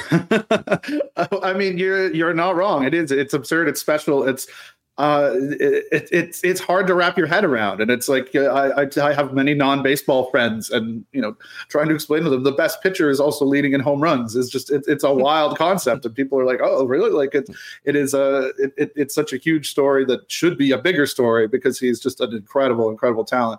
Uh, and there's no reason he can't keep doing this for for years too, which is which is wild to think. But it, has been an, it's been a special season. Obviously, the Vlad uh, Ohtani MVP debate has died down considerably over the last month or so. Um, but yeah, it's uh, it, it, I'm speechless too. It's just it's it's it's so much fun to watch, and he is, you know, he is fun to watch in both those elements too. It's not that he's, uh, you know, they are just big moonshot swings he's one of the fastest guys in the league too, which doesn't get talked about enough. Like there is just so much about his game to love, uh, and we're all lucky to be able to watch it. Right? It's it's been great. You know, even with this miserable week for the Jays, a lot of love for the Jays talk and Andrew Stoeten in the chat today. So we appreciate yeah. that. I know you will, Andrew. fill everyone in on um, uh, the bat flip, uh, what you're doing right now, and where they can both read and uh, hear the podcasting you're doing following the Blue Jays on a daily basis yeah, it's uh, the batflip.ca. It's my Substack. You can chip in some money, but I try to keep everything free. Uh, and yeah, I also host a podcast. I co-host it with Nick Ashbourne, who, who, a lot of people probably remember from Yahoo Sports, and has done stuff for, uh, for Sportsnet as well right now. Uh, it's called Blue Jays Happy Hour. You can catch that every Friday afternoon. Um, and we're just we're trying to keep it happy. We're trying to keep those positive vibes going, but uh, but uh, it has become a little more difficult lately. well, we'll see what happens tonight. Maybe Manoah can get back and kind of start a big resurgence by the Jays after a very tough week. Andrew, always love chatting with you. Thanks so much for doing this. You do have the best named baseball site of them all with the bat flip. I just oh, yeah. absolutely love that and uh, always love the content. So thanks so much and uh, enjoy the games this week. We'll do anytime. Thanks, man. Yeah, give him a follow on Twitter as well, folks, at Andrew Stoeten. Um, long time covering the Blue Jays, and uh, yeah, the bat flip is really fun. A great way of approaching things, maybe different than a lot that you get in the mainstream media. So highly recommended, especially for you Jays hardcores. Get out to the bat flip and uh, all his links right there uh, at Andrew Stoeten. Click him on Twitter. Andrew, thanks again for joining us, man. That was uh, that was phenomenal. All right, uh, we've got much more to get to on the program. Uh, big shout out to Little Brown Jug and their support of Winnipeg Sports Talk. I know it's not quite patio weather today, and maybe you don't want to go out, but you know you're like me and have a big fantasy draft tonight. Well, instead of leaving the house to go to the beer store, just go to the website littlebrownjug.ca. It's easier than ever before to get the great taste of Little Brown Jug delivered right to your home. You can get the flagship 1919. You can try many other beers, and I would suggest the summer variety pack, including the summer lager, and the Hefeweizen, which we've been loving all summer long. Um, of course, you can get it by the beer store. And if you're downtown, pop by and see them on William Avenue. Might want a bit nicer day than today to sit out on the patio, uh, but it's just a phenomenal spot to go. Grab a couple slices, have a couple cold ones. Often they'll have live entertainment out there as well. You can check their events page on the site. Uh, that and so much more. Little Brown Jug on William Avenue. Go see them in person, and you can find them online at Little Brown Jug ca. Remis and I do have some picks to get to as we resume our duel at the Derby for Assiniboia Downs. We'll get to that by the end of the program. But tonight, we're back live racing tonight, tomorrow, and Wednesday. Parade to post uh, 7.15. First race going about 7.30. And uh, if you got your proof of vaccination. You'll be in there, bring friends and family, hang out downstairs in the lower level, outside in front of the track as well. The upstairs is also open. VLTs 9 to 12:15 each and every day and the terrace dining room as well but you do need reservations for the terrace dining room you can find out all that information at AS Downs and uh, later on we'll tell you more about the online betting but we're doing all that at hpibet.com all right. Big shout out to our breeze, friends at Breezy Bend. A, a wild golf report today because the Northern Trust FedEx Cup playoffs, top 125, New York City. Great first three rounds. My guy Cam Smith, the mullet, dropped a 60 on Saturday. Was all fired up to see the final round today or uh, yesterday. Uh, they canceled it before it even started because of Hurricane Henri. Uh, they got six and a half inches of rain, and somehow the groundskeepers managed to get this course playable for today. So um, we've got a uh, basically three, four horse race right now. And look who's at the top. My guy, Tony Finau. Tony's two under. He's through six. He's at 16 under. Jon Rahm is at 16 under. And Cam Smith has one bogey on the day didn't have a lot of bogeys when he was shooting 60 on Saturday. He's at 15 under, along with Erik van Rooyen. So this is going to come right down to probably the final couple holes today. Uh, it is a wild, wild scenario of a late Monday finish uh, but there's a lot of money on the line, and there's a lot of at stake, not just for the guys at the top of the list, but the guys at the bottom who are trying to make sure that they're qualifying for the next tournament as they cut down, and then of course the finals at East Lake. So we'll keep you up to date on that throughout the afternoon. And again, our golf reports all year long, brought to you by our friends at Breezy Bend Golf and Country Club. If you are thinking about a great home for you and your family for golfing next year give Corey Johnson a call. You can get on that waiting list. You can find out more at breezybend.ca. Uh, 18 holes in the course. The 19th hole is pretty spectacular as well. An incredible social scene and membership group. I can tell you, you'll love it. Definitely, you're going to want to check it out if you're looking for a new golfing home next year at breezybend.ca. We'll also get to some cool bet lines a little bit later on, but let's get Michael Remis back in here. And uh, oh, I see Nick Hadge Dykow is there. Big Nick from DQ. I love that. Hope y'all had a ridiculous weekend. I have a feeling a few people did. Um, Jeff Kabilis, I know uh, Eric was asking about it. Remo, let's uh, just reset the hats because I think a few people weren't here at the beginning of the show and we showed them off. We've got two kinds, folks. I'm wearing the snapback, and for Jeff and Eric, who have big domes, this is the one you're going to want. I also have a big head. It's the big brain crew, right, guys? Um, we've got these. So, yeah, I would definitely go with the snapback. But then we also have the dad hat, which is a little uh, more very nice, soft cotton. Um, and they did an amazing job with the logo. Anyways, it's all ready to go. Oh, and Reams has already got it set up on the site as well. So we do have, if you want to pick one up today and you're out and about, go to Royal Sports.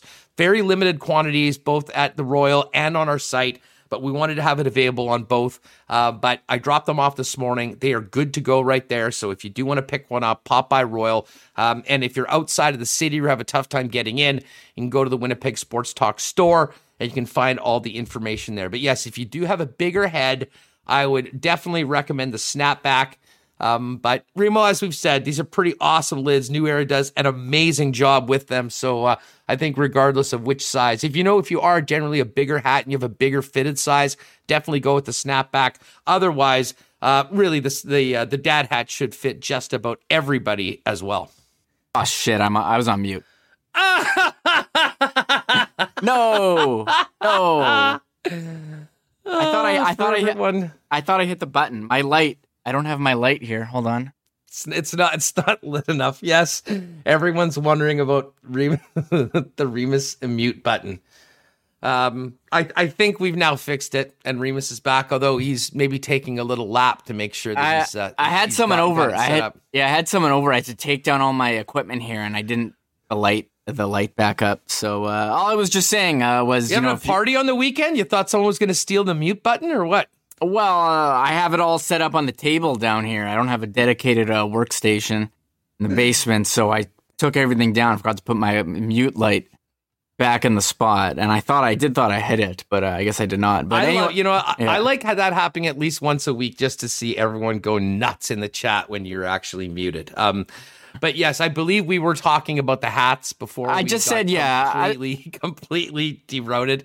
Yeah, Jeff's Jeff's fast and furious furiousing over to Royal Sports, and again, it's the 750 Pembina Highway Royal Sports location. That's where the hats are. I just pop in. You can ask them, hey, I hear you guys have Winnipeg Sports Talk hats. They'll get them set up for you, get them taken care of right there, and uh, we can get those things going. So, um, yeah, limited quantities at both. I mean, obviously, we didn't get a ton of these but we knew there were many of you that wanted to get one. And uh, I got to tell you, we really do appreciate the support. It's so cool. I got a picture from a friend who was driving downtown. I think it was Les that's with us uh, often here. He jumped in, uh, or just it was a picture, and it was Les uh, outside of MTS Center, or now Canada Life Center, rocking the shirt. And uh, but someone sent me a picture. I'm like, you gotta love to see that out on the streets of Winnipeg. So, uh, anyways, everyone picking something up. It's wonderful for us. And uh, wear it out when people ask you about it. Say, what the heck's Winnipeg Sports Talk? Let them know as we're uh, we're just getting to you know, Remis. We are sh- approaching. I think we're a couple weeks away from six months into this uh, into this little uh, new era of sports talk in Winnipeg, and I got to tell you, I'm uh, I'm shocked that um, it's gone as well as it has. But a big part of it is everyone that's asking about the hats and joining us every day in this chat. Yeah, and I know we do see a lot of the same people here pretty frequently, so we do appreciate everyone. So we got March, April, May, June, July, August. So yeah, like almost six whole months. Are we at, are this- we're into the six months. I don't even know, but I do know, Hess. I mean, we've had um what like six over six hundred fifty thousand combined YouTube views and podcast downloads, and uh, that is because of everyone listening. So that's uh, that's incredible. So thank you, uh, thank you, everyone. I, I was so blown away. I had a couple people reach out that were uh, interested in coming on board with us and sponsoring. They said, "Hey, can you can you fire us some numbers?" I mean, you know, we've got so much going on between the two of us. Um, you know, especially Remis on the tech side. That you know we're worrying about content and who's coming on the show. We've sort of gotten in a groove, and you sort of lose sight of what's been happening. We put all that together. And I'm like, dude, we like passed half a million. We're we passed half a million views like last month. We didn't even know. So, um, so I'll tell you what, it's been uh, it's been awesome. We do appreciate the support, bigger and better things, and hopefully some exciting new things on the channel as well. We'll be able to talk about coming up into next month or so. But as of right now, uh, enjoying these last couple months of August. Lots of football talk, a little baseball, NFL getting ready to get going. And then Remo, the minute we get out of Labor Day, it's going to be Banjo Bowl weekend. It's going to be week one of the National Football League. It's going to be Winnipeg Jets training camp starting. And I have a feeling that uh, our heads are going to be spinning and uh, we'll be just trying to squeeze everything we can into a couple hours every afternoon on this program. Yeah, I, I can't wait for NFL. Um, it is starting to feel like summer is winding down. We finally got a big dump of rain. I mean, Friday was ridiculous. yesterday evening. Also, um, very. I think it's like more rain this weekend than like the last two months total. I'm sure, and so you know it's cold. I'm wearing. I'm put pants on. I today I'm wearing. This is my first show. I think in jeans maybe. I'm starting to you know my son. I'm starting to dress him in the morning in pants, putting sweaters on. I'm wearing the uh, sweet crew neck here today. Um, so it's it's coming. Uh, fall. It's uh, here before you know it, and very sad, but also very, as you said, hockey and NFL starting up. We're very excited for that. It's going to be great. Uh, hey, by the way, everyone, if you haven't already, if you're with us on YouTube, do us a favor and hit the thumbs up. Let's uh, we could use a few more likes for today's show. And I think it goes without saying, most of you, I'm sure, are already loyal subscribers, but that doesn't cost anything. If you haven't already, hit that red subscribe button and make sure you're joining us daily here on Winnipeg Sports Talk. Um, Remo, there's, uh, I'll tell you what, let's get to the cool bet lines first. And then we will hit some of our top stories, and then we can finish up with our picks for tonight at the Downs. Um, the CFL lines are out for week number four. Um, you'll notice there's only three games because if you missed it, the Elks have a COVID outbreak. That game is well postponed right now. I I think the likely end game of this is probably canceling it and a loss for Edmonton. Good thing they won on Thursday, or else they'd go to 0 4. But the Hamilton Tiger Cats and Montreal Alouettes are playing. Who would have thought that the Ticats are the winless team in the league right now? They are one and a half point underdogs on the road. Montreal coming off that loss to Calgary in a thriller on Friday night. One and a half point favorites at home. Uh, and that's on the one and a half point line. The money line is just a straight up pick 'em uh, as the point spread involves, you know, one and a half points, but it's even money for Montreal at home. Interesting line there. BC at Ottawa is the game on Saturday. Hamilton Montreal is Friday night, by the way. Saturday, it's BC at Ottawa. BC minus one and a half point favorites. Ottawa a plus one and a half at home, and on the money line plus 105 for the home dog. Ottawa minus 128 for BC. And then we finish up with Calgary and the Winnipeg Blue Bombers here in Winnipeg at kind of a strange time for that game. 6 p.m. on Saturday night. Certainly give you a full day to kind of tailgate or do what you want before the game. Uh, Bombers five and a half point favorites opening against Calgary, minus 222 on the money line, plus 178. And another very low total for the Bomber game, 41 and a half. That's where the Argo game opened last week. And as we've talked, it went up all week long, finished at, I think, 45 and a half or 46 possibly.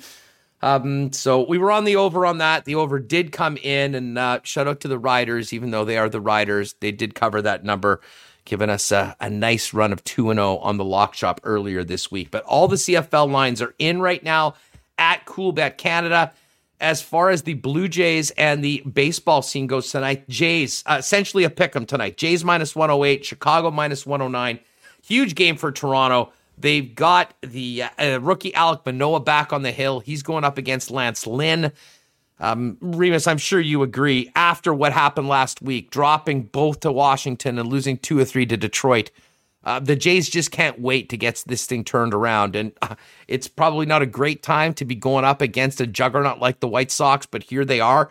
Um, they got to win two or three of these games, I think, to give them a bit of momentum going back to Detroit and then, of course, to Baltimore or to take on Baltimore. And then the A's, who right now are holding down that final wildcard spot, four and a half games up on the Blue Jays in the American League. Yeah, I mean, it was tough last week. And just a quick correction the Bomber game Sunday Sunday night at 6 p.m. Um, well, we had some people ask for clarification there. I think you, I think you misspoke there, Huss. Oh, okay. I certainly was thinking Sunday. Why did yeah. I say Monday? He said you said Saturday. I knew that oh. you knew it was Sunday, but uh, yeah, confu- no, the 29th. It's, it, it's a weird time. It, it is, but I know a lot of people that still are trying to milk as much as they can out of heading out to Lake Country during the uh, mm-hmm. uh, during the weekends. Um, this way, you can go out there Friday or Saturday, come back a little bit early, and uh, still be ready for the game. Oh, and by the way, a big shout! It is Family Day at the Bomber game, um, and I was just noticing an ad today, I believe, on Twitter. Uh, all kids 12 or under can get tickets for 12 bucks. So if you haven't brought a, uh, a kid to a game yet before, and you're hoping to do it at some point, everyone's going to be vaxxed, other than kids under 12 should be safe for you, and tickets are only twelve dollars. So um, you can make that happen if you want to get the uh, the kids out for a game if they haven't seen it before. I can tell you, you know, there, there was I would say that there was quite a few kids and families, although maybe as opposed to previous years, it would be logical that there maybe weren't as many uh, in the first couple games. All that being said, I think with the Sunday game, there'll probably be more room in the stadium as well. I'm not sure what the expected crowd is, but I don't think it'll probably be near the 30,000 that they had for the opening game. Um, so, anyways, there's a there's some info for you. A Winnipeg Sports Talk approved deal. Family tickets, kids 12 or under, 12 bucks for uh, for the game on Sunday night. And I got to tell you, I'm excited about this game too. Uh, just from what we saw with Calgary, that was a very gutsy win by that team. Uh, albeit they almost blew it in that final play of the game, but they didn't. They got the win and they did it without Bo Levi Mitchell. Reem. Yeah, very interesting week. I'm curious what we're going to see from. Oh, wrong one. I'm going to see from Calgary. Uh, I hit the wrong button there. Uh, going to see from Calgary uh, with the rookie quarterback. Uh, he definitely impressed uh, against Montreal there in the second half, and we'll have to see if the Bombers' defense can rebound.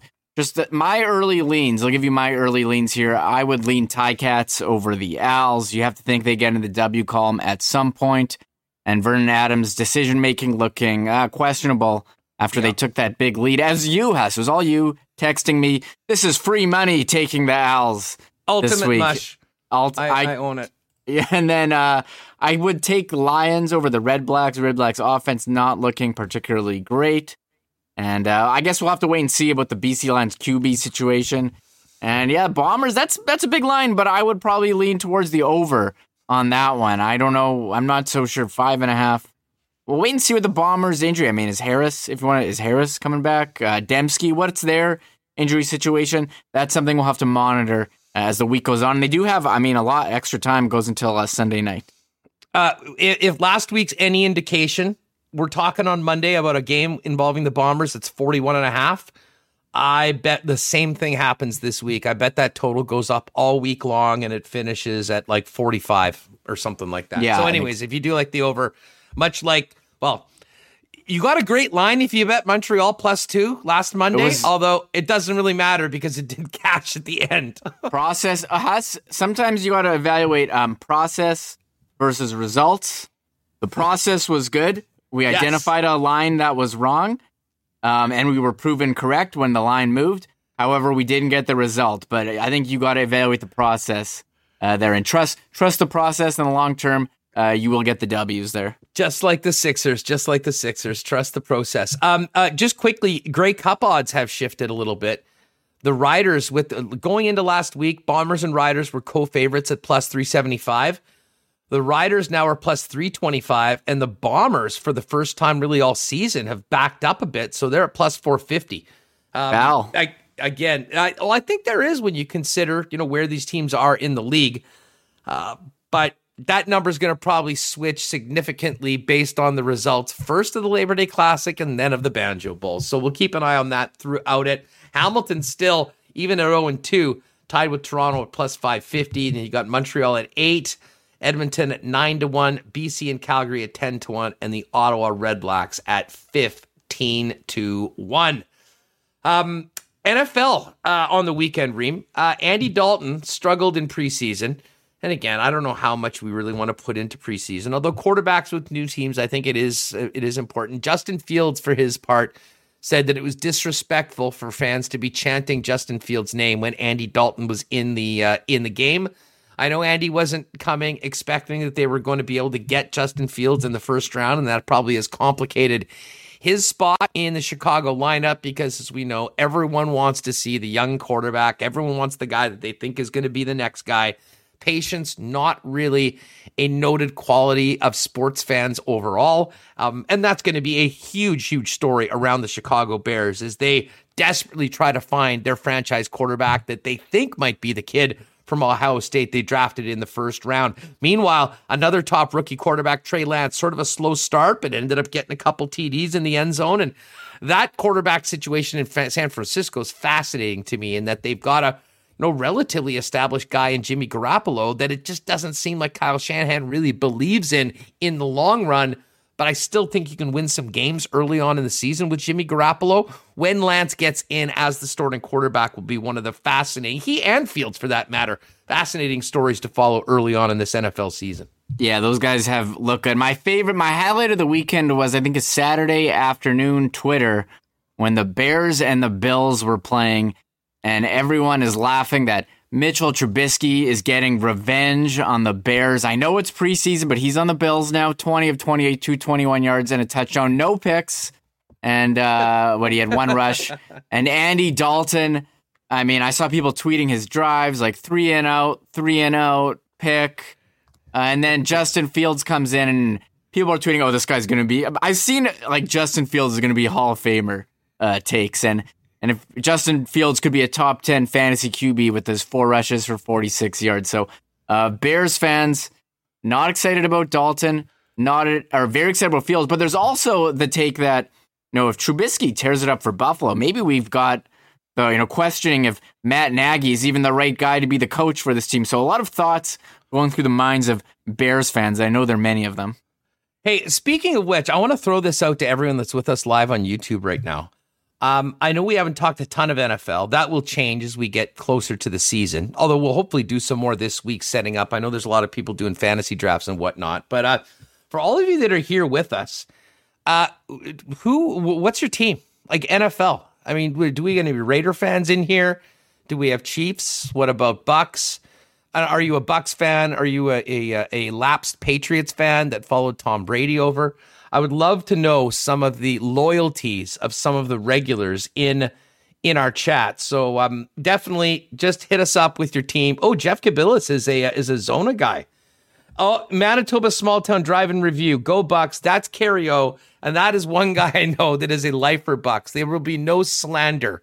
By the way, Carrie, um, Manitoba Small Town Drive-In Reviews. Check it out on YouTube.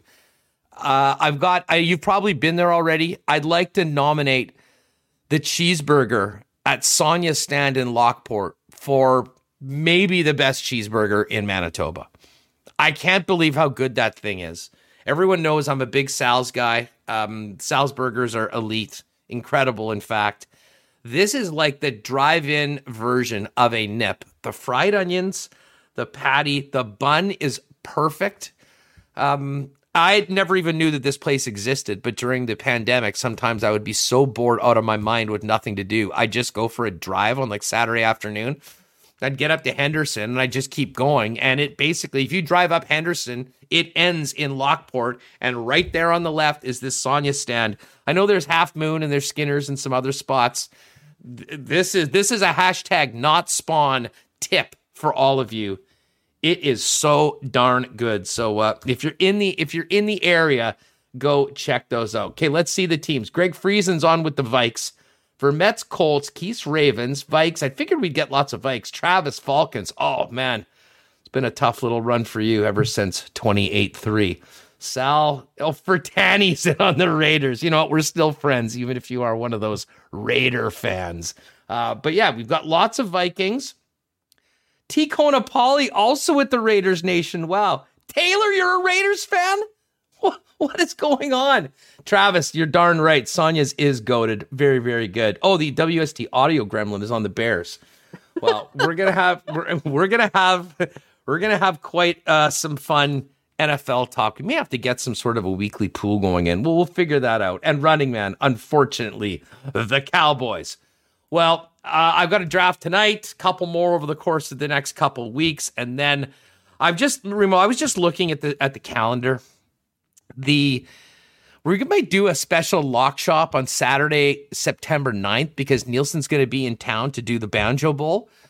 But I was just thinking about that week. We'll be coming out of the Labor Day Classic. We'll have the Monday off, and then bang right into NFL kickoff, Bucks Cowboys on Thursday, September 9th and then to the weekend, Banjo Bowl on Saturday. And I'm not sure if there's a better weekend all year long than Banjo Bowl going into week one of NFL, from my personal perspective.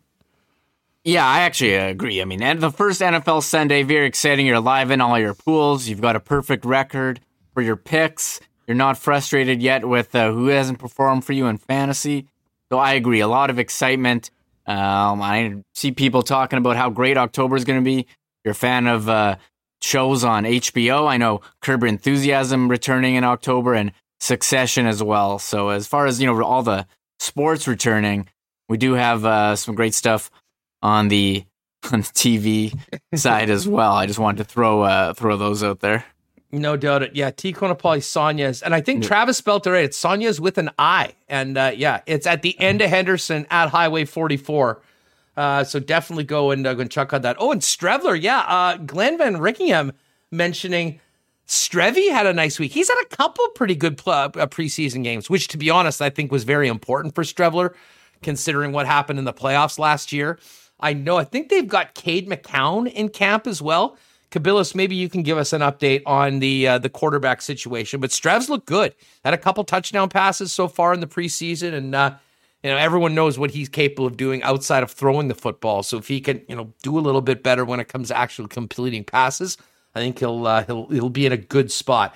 Ryan Dreger, Dusty did a solid job calling the game. Dusty's awesome, man. He's doing a great job this year, and he'll be doing, I believe, had this game and the next four Bomber games. So uh, we'll see. We maybe get a chance to meet uh, myself, him, and uh, we'll probably get together at a BP or something like that and do something fun for the lock shop that weekend going into the first week of the National Football League. Remo, there's a bunch of hockey things that we do want to talk to. And we sort of got to Jeff early and went right into Andrew Stoeten and continued that talking about football. Um, but first things first, what horrible news today. Uh, the passing of Jimmy Hayes, just 31 years old. I believe the brother of former Jet Kevin Hayes. He was a uh, a popular figure of I want to say it's the Missing Curfew podcast, sort yep. of like a Spittin' Chicklets 2.0, if you will. Um, you know, of some former players along with Shane O'Brien. And man, just watching, I mean, you had sent me that tweet announcing it. Uh, I can't remember who the journalist was that put it out, but it was a blue check mark. This was, you know, you knew it was legit and man, the outpouring of uh, of support and really more so just shock and a stunned nature um, after just such a horrible weekend um, where um, those young players were were killed in the car accident out in BC uh, with the uh, Caleb Reimer, the young man from the Edmonton Oil Kings. I mean, there were already some real heavy hearts in the hockey community. And then hearing about Jimmy Hayes at only 31 years old, leaving behind a wife and a couple children, no cause of death put out by the family, uh, but just an absolutely uh, stunning bit of news today that I think has completely shaken the hockey world that was already rattled uh, from the horrible news out of BC on the weekend. Yeah, we also had le- uh, Rangers legend, yeah, Rod Gilbert passing away, and uh, what it was Tony Esposito a couple weeks ago, and now Jimmy, 31 years old. I mean, that's way too young. I mean, two a wife and two kids, age two and three months. You definitely feel for the family. Um, he's been putting out some quality content with the Missing Curfew podcast. They've, you know, people are texting me their videos all the time, and yeah, you just very, uh, very saddening uh, to hear. that. yeah, Kevin Hayes, former Jet, his brother Jimmy Hayes. Yeah. Um, many of you probably um, read uh, Mike McIntyre's extensive piece with uh, Josh Morrissey on the weekend. Speaking of really sad stories, um, you know, Josh losing losing his father um, in a battle, and and you know some of the things that Josh went through last year going into um, into the season when it became that when seemed apparent there was going to be a season. He, you know, kids got a buddy that converted, a, used an ice maker in a had his, basically his own rink in a barn uh, because he couldn't be around other NHLers because his father was going through the treatments. Um, it, it's very easy, and I mean it's part of a part of sports. I mean you don't know what's happening um, in people's lives. Um, and a guy will go and have a bad game, or maybe it'll look like his head isn't in a game. The guy can take a lot of heat. It's a very public job. Um, but I thought Mike did a, a, a great job of kind of pulling back the layers on um, you know, an incredibly tough personal time for Josh and his family. Um, and from all accounts, um, Mr. Morrissey, I mean, a really great man, a true gentleman. And I don't think anyone's surprised about that, considering uh, the way Josh has conducted himself both on and off the ice as a member of the Winnipeg Jets. Yeah, I saw a lot of outpouring of support after reading that from people in Alberta who said, you know, Josh and his dad used to go to their uh, hockey shop. I know his dad is very involved in his career from reading the, you know, from the past and reading the piece uh, that Mike McIntyre had. And it's amazing to think, um, you know, again, how much this probably did affect him. Um, he couldn't, you know, he was because of the pandemic, he's taking all these precautions to train by himself in a converted barn. Um, you know, that's probably weighing on your mind, your parents' health. I mean, at all times, especially when you can't see them, and you know they would always go to his games. Um, I mean, you're going to your hometown to play a game, and you can't see anyone. So I think you know the whole, you know, closed season or you know no fans last year. I think weighed on everyone differently, and it certainly weighed on Josh Morrissey. And hope that um, he's able to have a more you know positive season. And I mean, he's not the only one. I read a story in the Athletic by Jeremy Rutherford. Jaden Schwartz basically had the same thing happen to him. Um, his father passed away, I think, a heart attack, and he contemplated not even playing, um, playing last season, and he got is getting a fresh start next year in Seattle. But in the free press, Mike McIntyre with a two-parter uh, with Josh Morrissey on what he was going through last year, and uh, that was a very emotional, emotional read. Yeah, we'll certainly talk about that with Mike. I know Mike's been very busy, and I mean, hey, the guy's been doing a ton of work, but you know, he's taking a little bit of time off, been golfing. We haven't talked to him in a couple of weeks, but hopefully we can get Mike back on, talk to him about that, uh, all of his conversations with Josh, and then ahead again a look ahead to uh, the latest with the Winnipeg Jets as we get ready for training camp coming up next month and so much excitement about the local team getting ready to get back into the Central Division and get back at it. Uh, also, we should mention the girls or the women, excuse me, the World Women's Hockey Championship. Before anyone gets on me uh, for that, um, two and zero, oh, great start. They just beat the Rock one nothing or five one, I should say, to go to two and zero. Oh.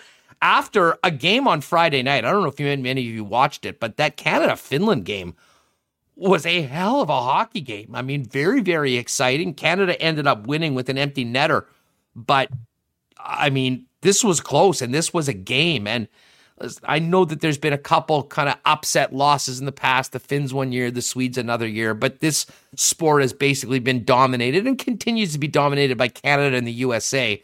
And as much as I'm pulling for Canada every time they get out on the ice, to have close, exciting games with teams other than the United States for a team like Canada is just a great thing for women's hockey, as well for TSN that's putting the games on television and doing a pretty darn good job. Love seeing Tessa up there and great opportunity for a number of young women that I'll be honest, I'm not familiar with, um, calling the games and getting some reps on a really big, uh, big format. Yeah, it's so awesome to see this finally going forward. It was postponed, you know, last year, of course, and I mean, almost didn't go this year. Calgary stepped up to host it, and you want to see, you know, competitive games as we've shown. Um, people are going to tune in for women's sports. If the competition is going to be all remember gold medals in the Olympics, and I think in the past it's kind of been Canada. You know, past like twenty years, it's been Canada, USA, one, two. I think they're still ahead of, but I think other teams are catching up. And um, if it is Canada, USA in the finals again, Huss, or at any point, you know people are going to be tuning in, watching that. So many legendary games uh, in the past. Well, we're going to try and hook up maybe with Rod Black or one of the other guys or other people from uh, the, uh, the, the broadcast team and try and do something on the tournament as we uh, as we continue to follow Canada. And as much as I just said, it's great to see Finland and Sweden and some of the other teams get more competitive. Yeah, bring it on, bring it on, Canada USA gold medal game. That's what we all all want to see. And you know, when it comes to the World Championships Canada's come up big in some of the Olympic Games, but if you look at how the World Championships have gone, that has been dominated more often than not by the Americans. So uh, it is on home ice. There are no fans, but a big, big challenge. And I'll tell you what, it's also been interesting seeing both the U.S. and the Canadian team that you know we really haven't seen in two years, and how many new faces there are on both teams. But still some of the uh, the war horses of the club, including Jocelyn Larocque, who's wearing an A representing Manitoba on that Canada jersey. So uh, the tournament continues this week through uh, through Calgary, and uh, we will certainly talk a little bit more about it as we uh, follow Canada's quest for gold and uh, what we assume will hopefully be an inevitable matchup for gold against the United States. Man, imagine Canada double gold in soccer and hockey over USA. Imagine the celebrations, Huss. Uh, that's actually that sounds pretty good because I know USA, especially in soccer. I mean, USA. You heard uh, was it Rapinoe saying that she had never lost to yeah, Canada, twenty years, and I know USA. They've been very, you know, them and Canada, you know, trading blows back and forth. So uh, we can. I, we're hoping for another Canada USA final. I would agree there look at Roger. Roger has just dropped in. Hats are moving fast. Just got mine at Royal. Roger, yeah. thank you very much. Yeah, for anyone that's just popping, in uh, that didn't see the start of the show, I'm wearing one of these hats right here. We've also got I got the snapback. This is the uh, the dad hat, the more traditional one. If you've got a bigger dome like myself, I'd suggest the snap, but uh, they've got them both limited quantities. We've got some at Royal Sports. We've got a few on the site yep. as well. So um, thanks to everyone that uh, was quite geeked for them and the new era guys and Greg over at Royal that helped us get these done. They were worth the wait, folks. They're absolutely gorgeous. I can't believe the logo came out as well as it did, and uh, it'll be a, a, head turner. So thanks to everyone that's uh, picking one up. And uh, yeah, you can pop by Royal Sports, 750 Pembina Highway today. Uh, they've got them, and uh, until they don't have them anymore. Yeah, we've had you know for people out of province, we already have had a couple orders. Uh, Leighton and uh, Justin, I know they're out of province. Put it the order in on the website, so we'll ship them out uh, later this week. So uh, thank you guys uh, for for your support. That's uh, pretty, pretty incredible. We're very overwhelmed us by uh, the support. and as we said, we're just getting started. We're only like six months well, into this. And and honestly, I mean, we started this whole thing, and we were just, I mean, first and foremost concerned about getting a podcast up, and then making sure that the show was on YouTube, and now making sure Remis hasn't muted his mic. I mean, just the just the simple day to day things that we're worrying about. Um, but uh, Sal Capizzi, do they have XL for my fat head? I can't imagine you have a fatter head than me. Uh, but that's why go with the snapback. Um, plenty of room in these things. They are, I think, sort of built for larger domes, the big brains of the group. Uh, so yeah, check the snapback uh, between the two. That one will fit uh, a little bit more. Um, all right yeah, you can get Running Man. We'll get mine at Royal right after the show. Perfect. Um, yeah, so yeah, they're uh, running around there. And again, if you're wondering or you're outside of Winnipeg or don't know where Royal Sports is, go to winnipegsportstalk.com, slick, uh, hit store, and we've got some options there where uh, we can get them to you from uh, from another way. Um, all right, so we hit the women's hockey. We have hit the. There wasn't a lot of NHL news going in, although uh, Elvis Merzlikins had a baby boy on the weekend. I know you popped this in there and yeah. named him Knox Mattis Merzlikins in honor of his former teammate. I, I, I really wonder about Elvis. Um, you know, he those two were so so close. Um, and to literally be involved and at the party when you know a fireworks accident cost the life of a young 24 year old with so much ahead of him. Um, that's going to be one of those things that you know that unfortunately haunts a lot of people for a long time. Uh, but we saw the tribute of Pierre Luc Dubois uh, with the number change. And, um, you know, certainly um, Mattis is going to be remembered by so many people within that organization, especially his closest friends. And uh, it was uh, it was pretty cool. And, you know, it will be a, a long lasting tribute. Unfortunately, the fact that the tribute is even necessary, um, mm. you know, it just speaks to the tragedy that happened in around the 4th of July. Yeah, extremely, uh, extremely sad. And, um, I, I can't imagine, you know, having to go through that. As he said, uh, died a hero, and that is one of the many tributes I know that we'll see. Um, and even here in Winnipeg, former teammate Pierre Luc Dubois changing his number, and we're all kind of, you know, shocked to see it was like 80. That's not your average number, but then it clicked. Oh, okay, this is what's going on here, and and what a what a gesture here uh, here by Dubois, and uh, exactly, and Merzlikins as well. Um, all right, now we've got okay. Let's get to our picks. We've got some fun stuff. I know there. Yeah. I know Kabilis was all over the wrestling on the weekend, and rarely will it, it, get to the show. But there is some stuff that needs to be touched on. But let's get to our picks for tonight at the Downs. Remis. uh, do you uh, do you have yours ready to go? Do you, do you know where you're going? Yes, I've made my selections. I'm going to open this up. I got my picks ready. I need some wins. I need some big, some big finishes. And uh, here, I'll pull this up. You get your picks in. And let me go. Where are we? There. I'll pull up this. Bam, bam. We're good to go. I'm going. I'm doing. I'm going hard here, Huss. Um, I want to hit this Quinella. Uh, race seven, horse seven. Uh, go crow. Go go crow. Yes, go crow. Horse seven and horse four. Deadly Black Eagle. That is a ten dollar Quinella. And I have two Ooh. other Quinellas that I'm looking for. And I'm going backwards here. Race seven, and then I will go race six, Horse one, impressive sense, and horse six, flash of glory. I got a Quinella there, five dollars. I have one dollar, ten dollar, ten sorry, one ten dollar Quinella and two five dollar Quinellas. And to hit these combos, got to get back in the W column.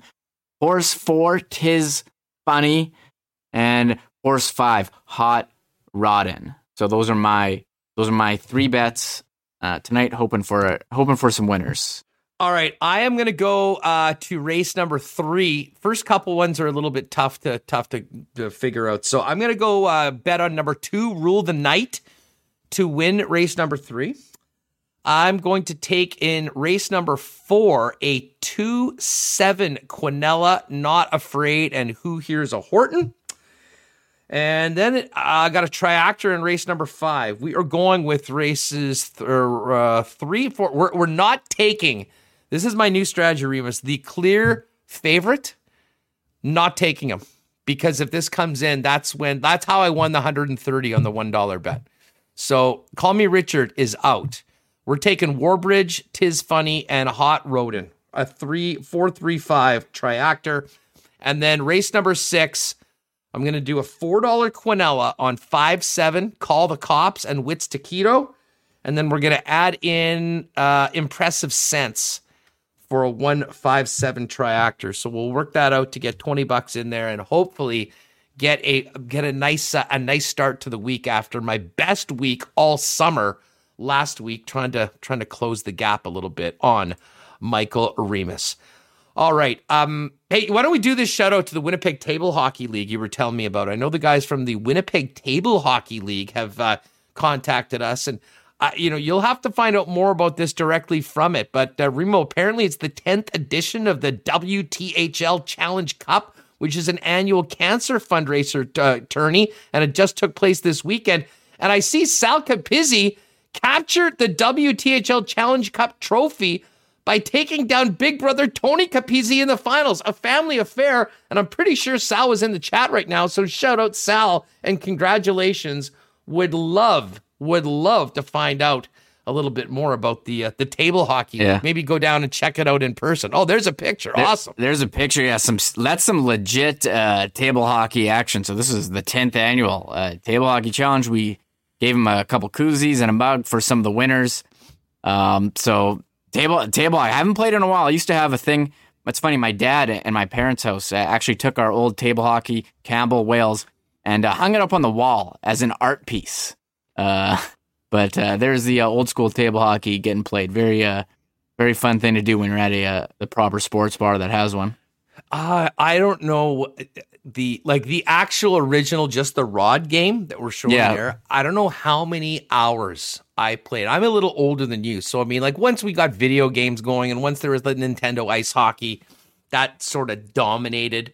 But those games were always still so much fun. And then, of course, when the actual checks bubble hockey games started showing up in bars, um, you know, for a good portion of the time, uh, you know, you could basically find me bumping heads at the checks table. And um, and if if I go to anyone and it's there and I'm with someone that'll play, there are going to be some quarters going down that hatch. Oh yeah, of course. I mean, foosball, table hockey go hand in hand. So uh, I I'm getting craven now uh, for playing. I was never that good. Uh, I'm more of a just like spin and like pray, but uh, I know some of these guys are probably uh, better than me. The Stiga Playoff 21, the WTHL preparations already underway for 2022. Uh, all right, man. Speaking of video games, Super Nintendo was released 30 years ago today. Yeah, they're uh, feel, feeling old yet, Huss? Or, I was just about what? to say we were just talking about table hockey for crying out yeah. loud, and uh, and now we've got that reminder. Um, how about this milk crate challenge? Have you yeah. seen this, Remis? like what, what? Whose idea was this? I keep seeing it on Twitter. Uh, guys are stacking up milk crates like stairs and try to go up and then down. Is just you bail at the top and get seriously injured. Is that is that the, the mean, player? there probably are some people that have done it successfully, but those don't make it to the internet. It's just the incredibly devastating falls that happen over. And then, of course, because it's levels up, it there's so much meme possibility. I mm. mean, I mm. don't know how many times I've seen them put the Maple Leafs make the playoffs, first yeah. round, second round. The guy goes up one, and then and then he blows up. So, I mean, uh, it's essentially just a way, I think, for people both to hurt themselves and then people on the internet to take cheap shots at teams that inevitably disappoint their fans come the postseason. I mean, if you want to go get an easy million views, has just set up the milk crate challenge and go try it in bail and done. You'll get retweeted to the moon. So, um, I don't know. Maybe it's something something we could uh, consider. I think if I was like in high school, I'd be like, oh yeah, I'm so in for the milk milk crate challenge. Let's try this. Now I'm like, oh, that looks pretty dangerous. So uh, I don't think I don't think that's for me. Sal Capizzi, Hustler versus Remis next. That actually would be a Yeah. pretty excellent game. Wait, I mean, we could pump it up. There'd be a lot on the line in a matchup like that. No real way to practice. Just bring our skills to the matchup. Yes. I, I would be down for that. I will take that challenge one anytime. one thing I would like to do is yeah, get more more gaming on this. If it's um you know video video gaming or a uh, what's it called you know competition of uh, table hockey. I think there's a lot we can do with this channel in the future if we're playing uh, cornhole. Uh, who knows uh, trivia. So yes, not not just uh, sports talk. We got a lot of uh, grand ideas for sure. Remis is also a Twitch king, so if you're not already checking Sure. out his wonderful work playing NHL, uh, you should do that at M Remis on Twitch. Uh, and I do know there is a way we can broadcast games on YouTube. So yes, whether Yes. it is a a grudge match head to head between WST on the table hockey or something else, we will. Uh, we're kind of figuring out things like getting our hats done and making sure we're getting the show on. But as we get now a little more comfortable in doing this for just about six months, come hockey season, we will work on some more fun stuff like that. Waiters says video games and unboxing is what we want. Uh, so I, I I bought like it. I bought some jujubes on Amazon. They came during the show last week. I almost like opened them on the screen, but I was like, I don't have If, jujubes on Amazon. Yeah, the gr- great deal. I got like a kg of uh, sour jubes. They're really good, really fresh. I mean, you're jubes. you're already essentially pimping Costco today, wearing a sweatshirt of the Costco name brand. I mean, I would have Yeah. thought that the jujubes would have been available at one of your thr thrice weekly trips to Costco to pick things up. Um, yeah, I don't know. These these are good jubes. Um, how much? How many did I get? They're really good sour sour jubes, reasonably priced. You know, the comes literally the next day. I'm I'm prime. So Was it? Yeah. it was it in it? Was it a, a, an item that you can't normally get through your normal shopping, or you just saw them and said, "I may as well just order it." No, I think I basically have like subscribe and save on these. It sends them to me like every uh, couple months. I got a new pack of jubes. It's got the subscription. I love it. I love it. What do you mean? Uh, yeah, I don't actually. I like re- I reordered the ones I had. I do it manually, but yeah, I mean they're good jujubes. It comes it's free shipping. Like why not? Why not just get? It's like hey, I need a pack of jujube. Send them over. I mean it's a kilogram of jujubes. It's pretty good. I can bring them up if you want. Leighton Janice, after the show, WST Twitch stream. Well, we could certainly do that at some point. By the way, Leighton, met your dad. You got your prize from uh, our first I Love Rye package. Great to meet him. Thanks to him for popping by to uh, to pick that up. All right, let's quickly hit on this wrestling stuff. CM Punk is back. It was a very poorly kept secret. I think that's the reason why AEW sold out United Center in Chicago on the weekend. Um, and it is wild. I mean, this is a guy that has been out of the professional wrestling game for, I want to say, about eight years.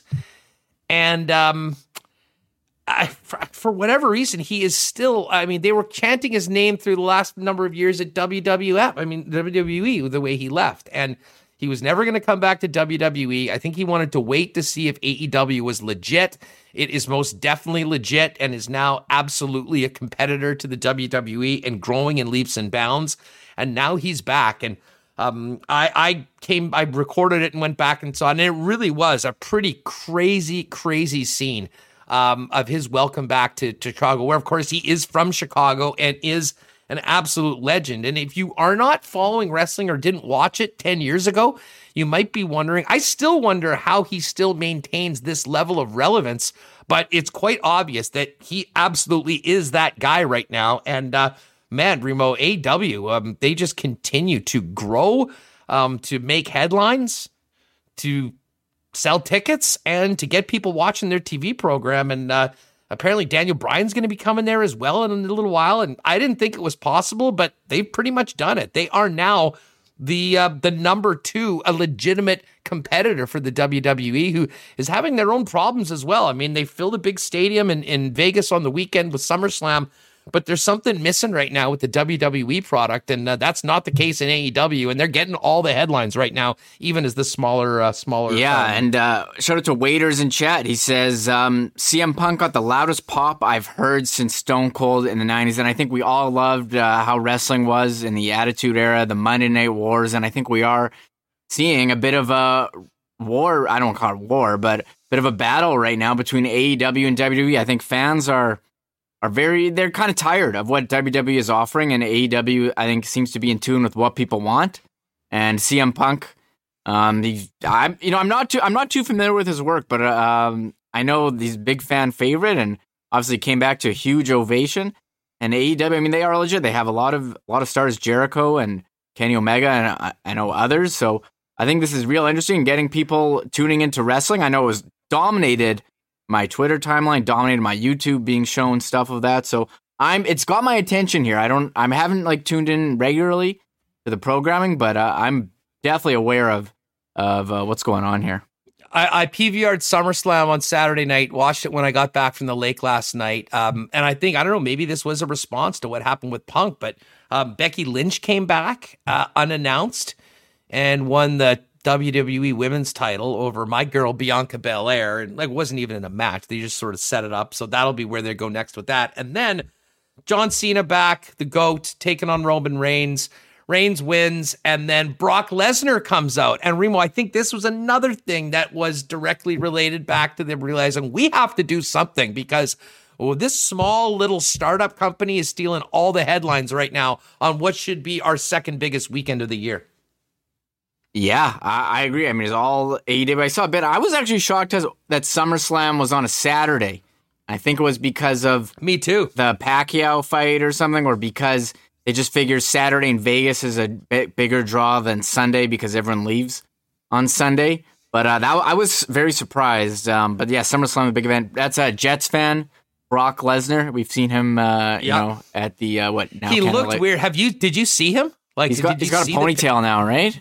Yeah, he's got a very weird hair. He's got the everything shaved on the side, and he just has like one of those ponytails at the top. Oh yeah. But um, you know, he it's quite clear. I mean, he didn't look to be the genetic freak that he often did before. And I mean, he's living in the middle of nowhere in Saskatchewan right now, as far as I know. Yeah. working on a farm, and they probably said, "Listen, Brock, uh, here's a few million bucks. Get your ass to Vegas tonight. And by the way, you're also going to Saudi Arabia in a month or two for our next big." oh, event." they So- still doing those Saudi Arabia events? The Well, yeah, they- backstories, uh, I think it's Dude, so they much. signed they signed a deal yeah. to do those for eight years or like 12 events over eight years and the amount of the amount of money that they got for it i mean it was like eight figures per show Yeah. past expenses so i mean they had to do it. I mean it's always seems like it's poorly done. They try not to publicize it. They just like oh yeah by the way there was a huge event in front of 60000 people in Saudi Arabia yesterday. It started at 10 a.m. local time on a Tuesday. You know, here, no one really does see it. And then they just repeat everything when they come back to North America. But, anyways, it's a big wrestling weekend. We'll see what happens on Raw tonight. But I think AEW is what everyone's talking about right now. CM Punk is a huge hockey fan and a very legit hockey fan, big time Blackhawks fan. I think someone was saying he'd been on 31 Thoughts before. He'd done, he's done a lot of media over the past few years because he hasn't been wrestling. He, of course, said that he was going to go and be a UFC fighter. That did not go well for him, and uh, it seemed like it was only a matter of time. However, I know the guy's straight edge. I, I'll be honest, full disclosure, I can't stand CM Punk. I think that the guy is so egotistical and so full of himself uh, that it's just way more that is beyond. But I'll give him credit. He stuck to his guns. He did what he said he was going to do. And now he's at a point where he probably able to drive an incredibly tough bargain, and everyone wants to see him. So uh, I'll be cheering for the Winnipeg guys if they're going against him, but I'll certainly be watching going forward. All right, Remis, final bit today. I know there's a lot of people that hate, um, you know, the wedding proposals at games you know when you put the you know put your fiance on the spot and oh it's going to be a fun uh, fun contest uh, trivia and then all of a sudden you turn around and pop the ring. But on the weekend we saw the exact opposite of that this uh, opposite of that. Uh, we've seen a lot of bad proposals. I have never seen an individual break up with his significant other through a Jumbotron message. And uh, that is apparently what happened this week at one of the baseball uh, games. Alyssa, this relationship is over. Tim. And there's your fan shout out brought to you by Amish Country. I saw this one uh, on on Bar Down. Um, yeah, I don't know what to make. Is that a joke? Is that real? I mean, of course, if you're actually breaking up with someone, like doing that, not not the appropriate way. I mean, it is good for viral content, I guess. But I'm curious the backstory. I mean, gets people uh, gets people talking. Not the way I would personally personally do it, but uh, yeah, that's a that's a shocker right there. Hey Alyssa, I'm just going to uh, the bathroom to grab a beer. Make sure you watch the the scoreboard in between periods. Yeah. I've I've got a special message for you in the fan shoutouts. yeah. Oh my god. I can't. I'd love to hear more uh, more about this. So probably uh, probably not the way, but oh my god, wow, that's uh, that's that's wild. All right, gang. Anyways, we got to get out. If uh, if you're just popping in, the hats are here. They are in very limited quantities. We've got some at Royal Sports. I know uh, and Royal Sports on Pembina, 750 Pembina Highway. T. Kona Poly was hoping for ones at the other Royal location. I mean, they might be able to get one up there to you. We just simply didn't have enough. And we knew that they'd be going right away. That's the big store, very central. So we've got them there. If you can't make it there, check out the site right now uh, at winnipegsportstalk.com and click on store, and we'll figure out a way to get them to you. But if you're out and about, if you're at work, you're driving home, I know Jeff Kabilis is on his way over to Royal to pick one up today. They bought, got both the snapbacks and the dad hats. Uh, they turned out great. A big thanks again to Royal for uh, and Greg in particular for helping us make all of this happen with the guys over at New Era. Um, that is going to do it for us. Thanks again to Canadian Club, Royal Sports, Nick and Nicky DQ Group, Little Brown Jug, Assiniboia Downs, Breezy Bend, Paramount Services Limited, Nott Autocorp, and Boston Pizza, and of course, Coolbet Canada. We'll have much more throughout the week. We'll talk more bombers. We'll talk more jets. Hopefully, we'll get Mike McIntyre. I'd love to talk to him more about the piece with Josh Morrissey and a little look ahead to next month for the Winnipeg Jets on a, a, few quiet weeks for Winnipeg after all those moves were made heading into free agency, or really before free agency with the trades, um, as well as NFL training camps and the latest in the Canadian Football League and the situation with the Edmonton Elks, who've had their game postponed from Thursday against the Toronto Argos.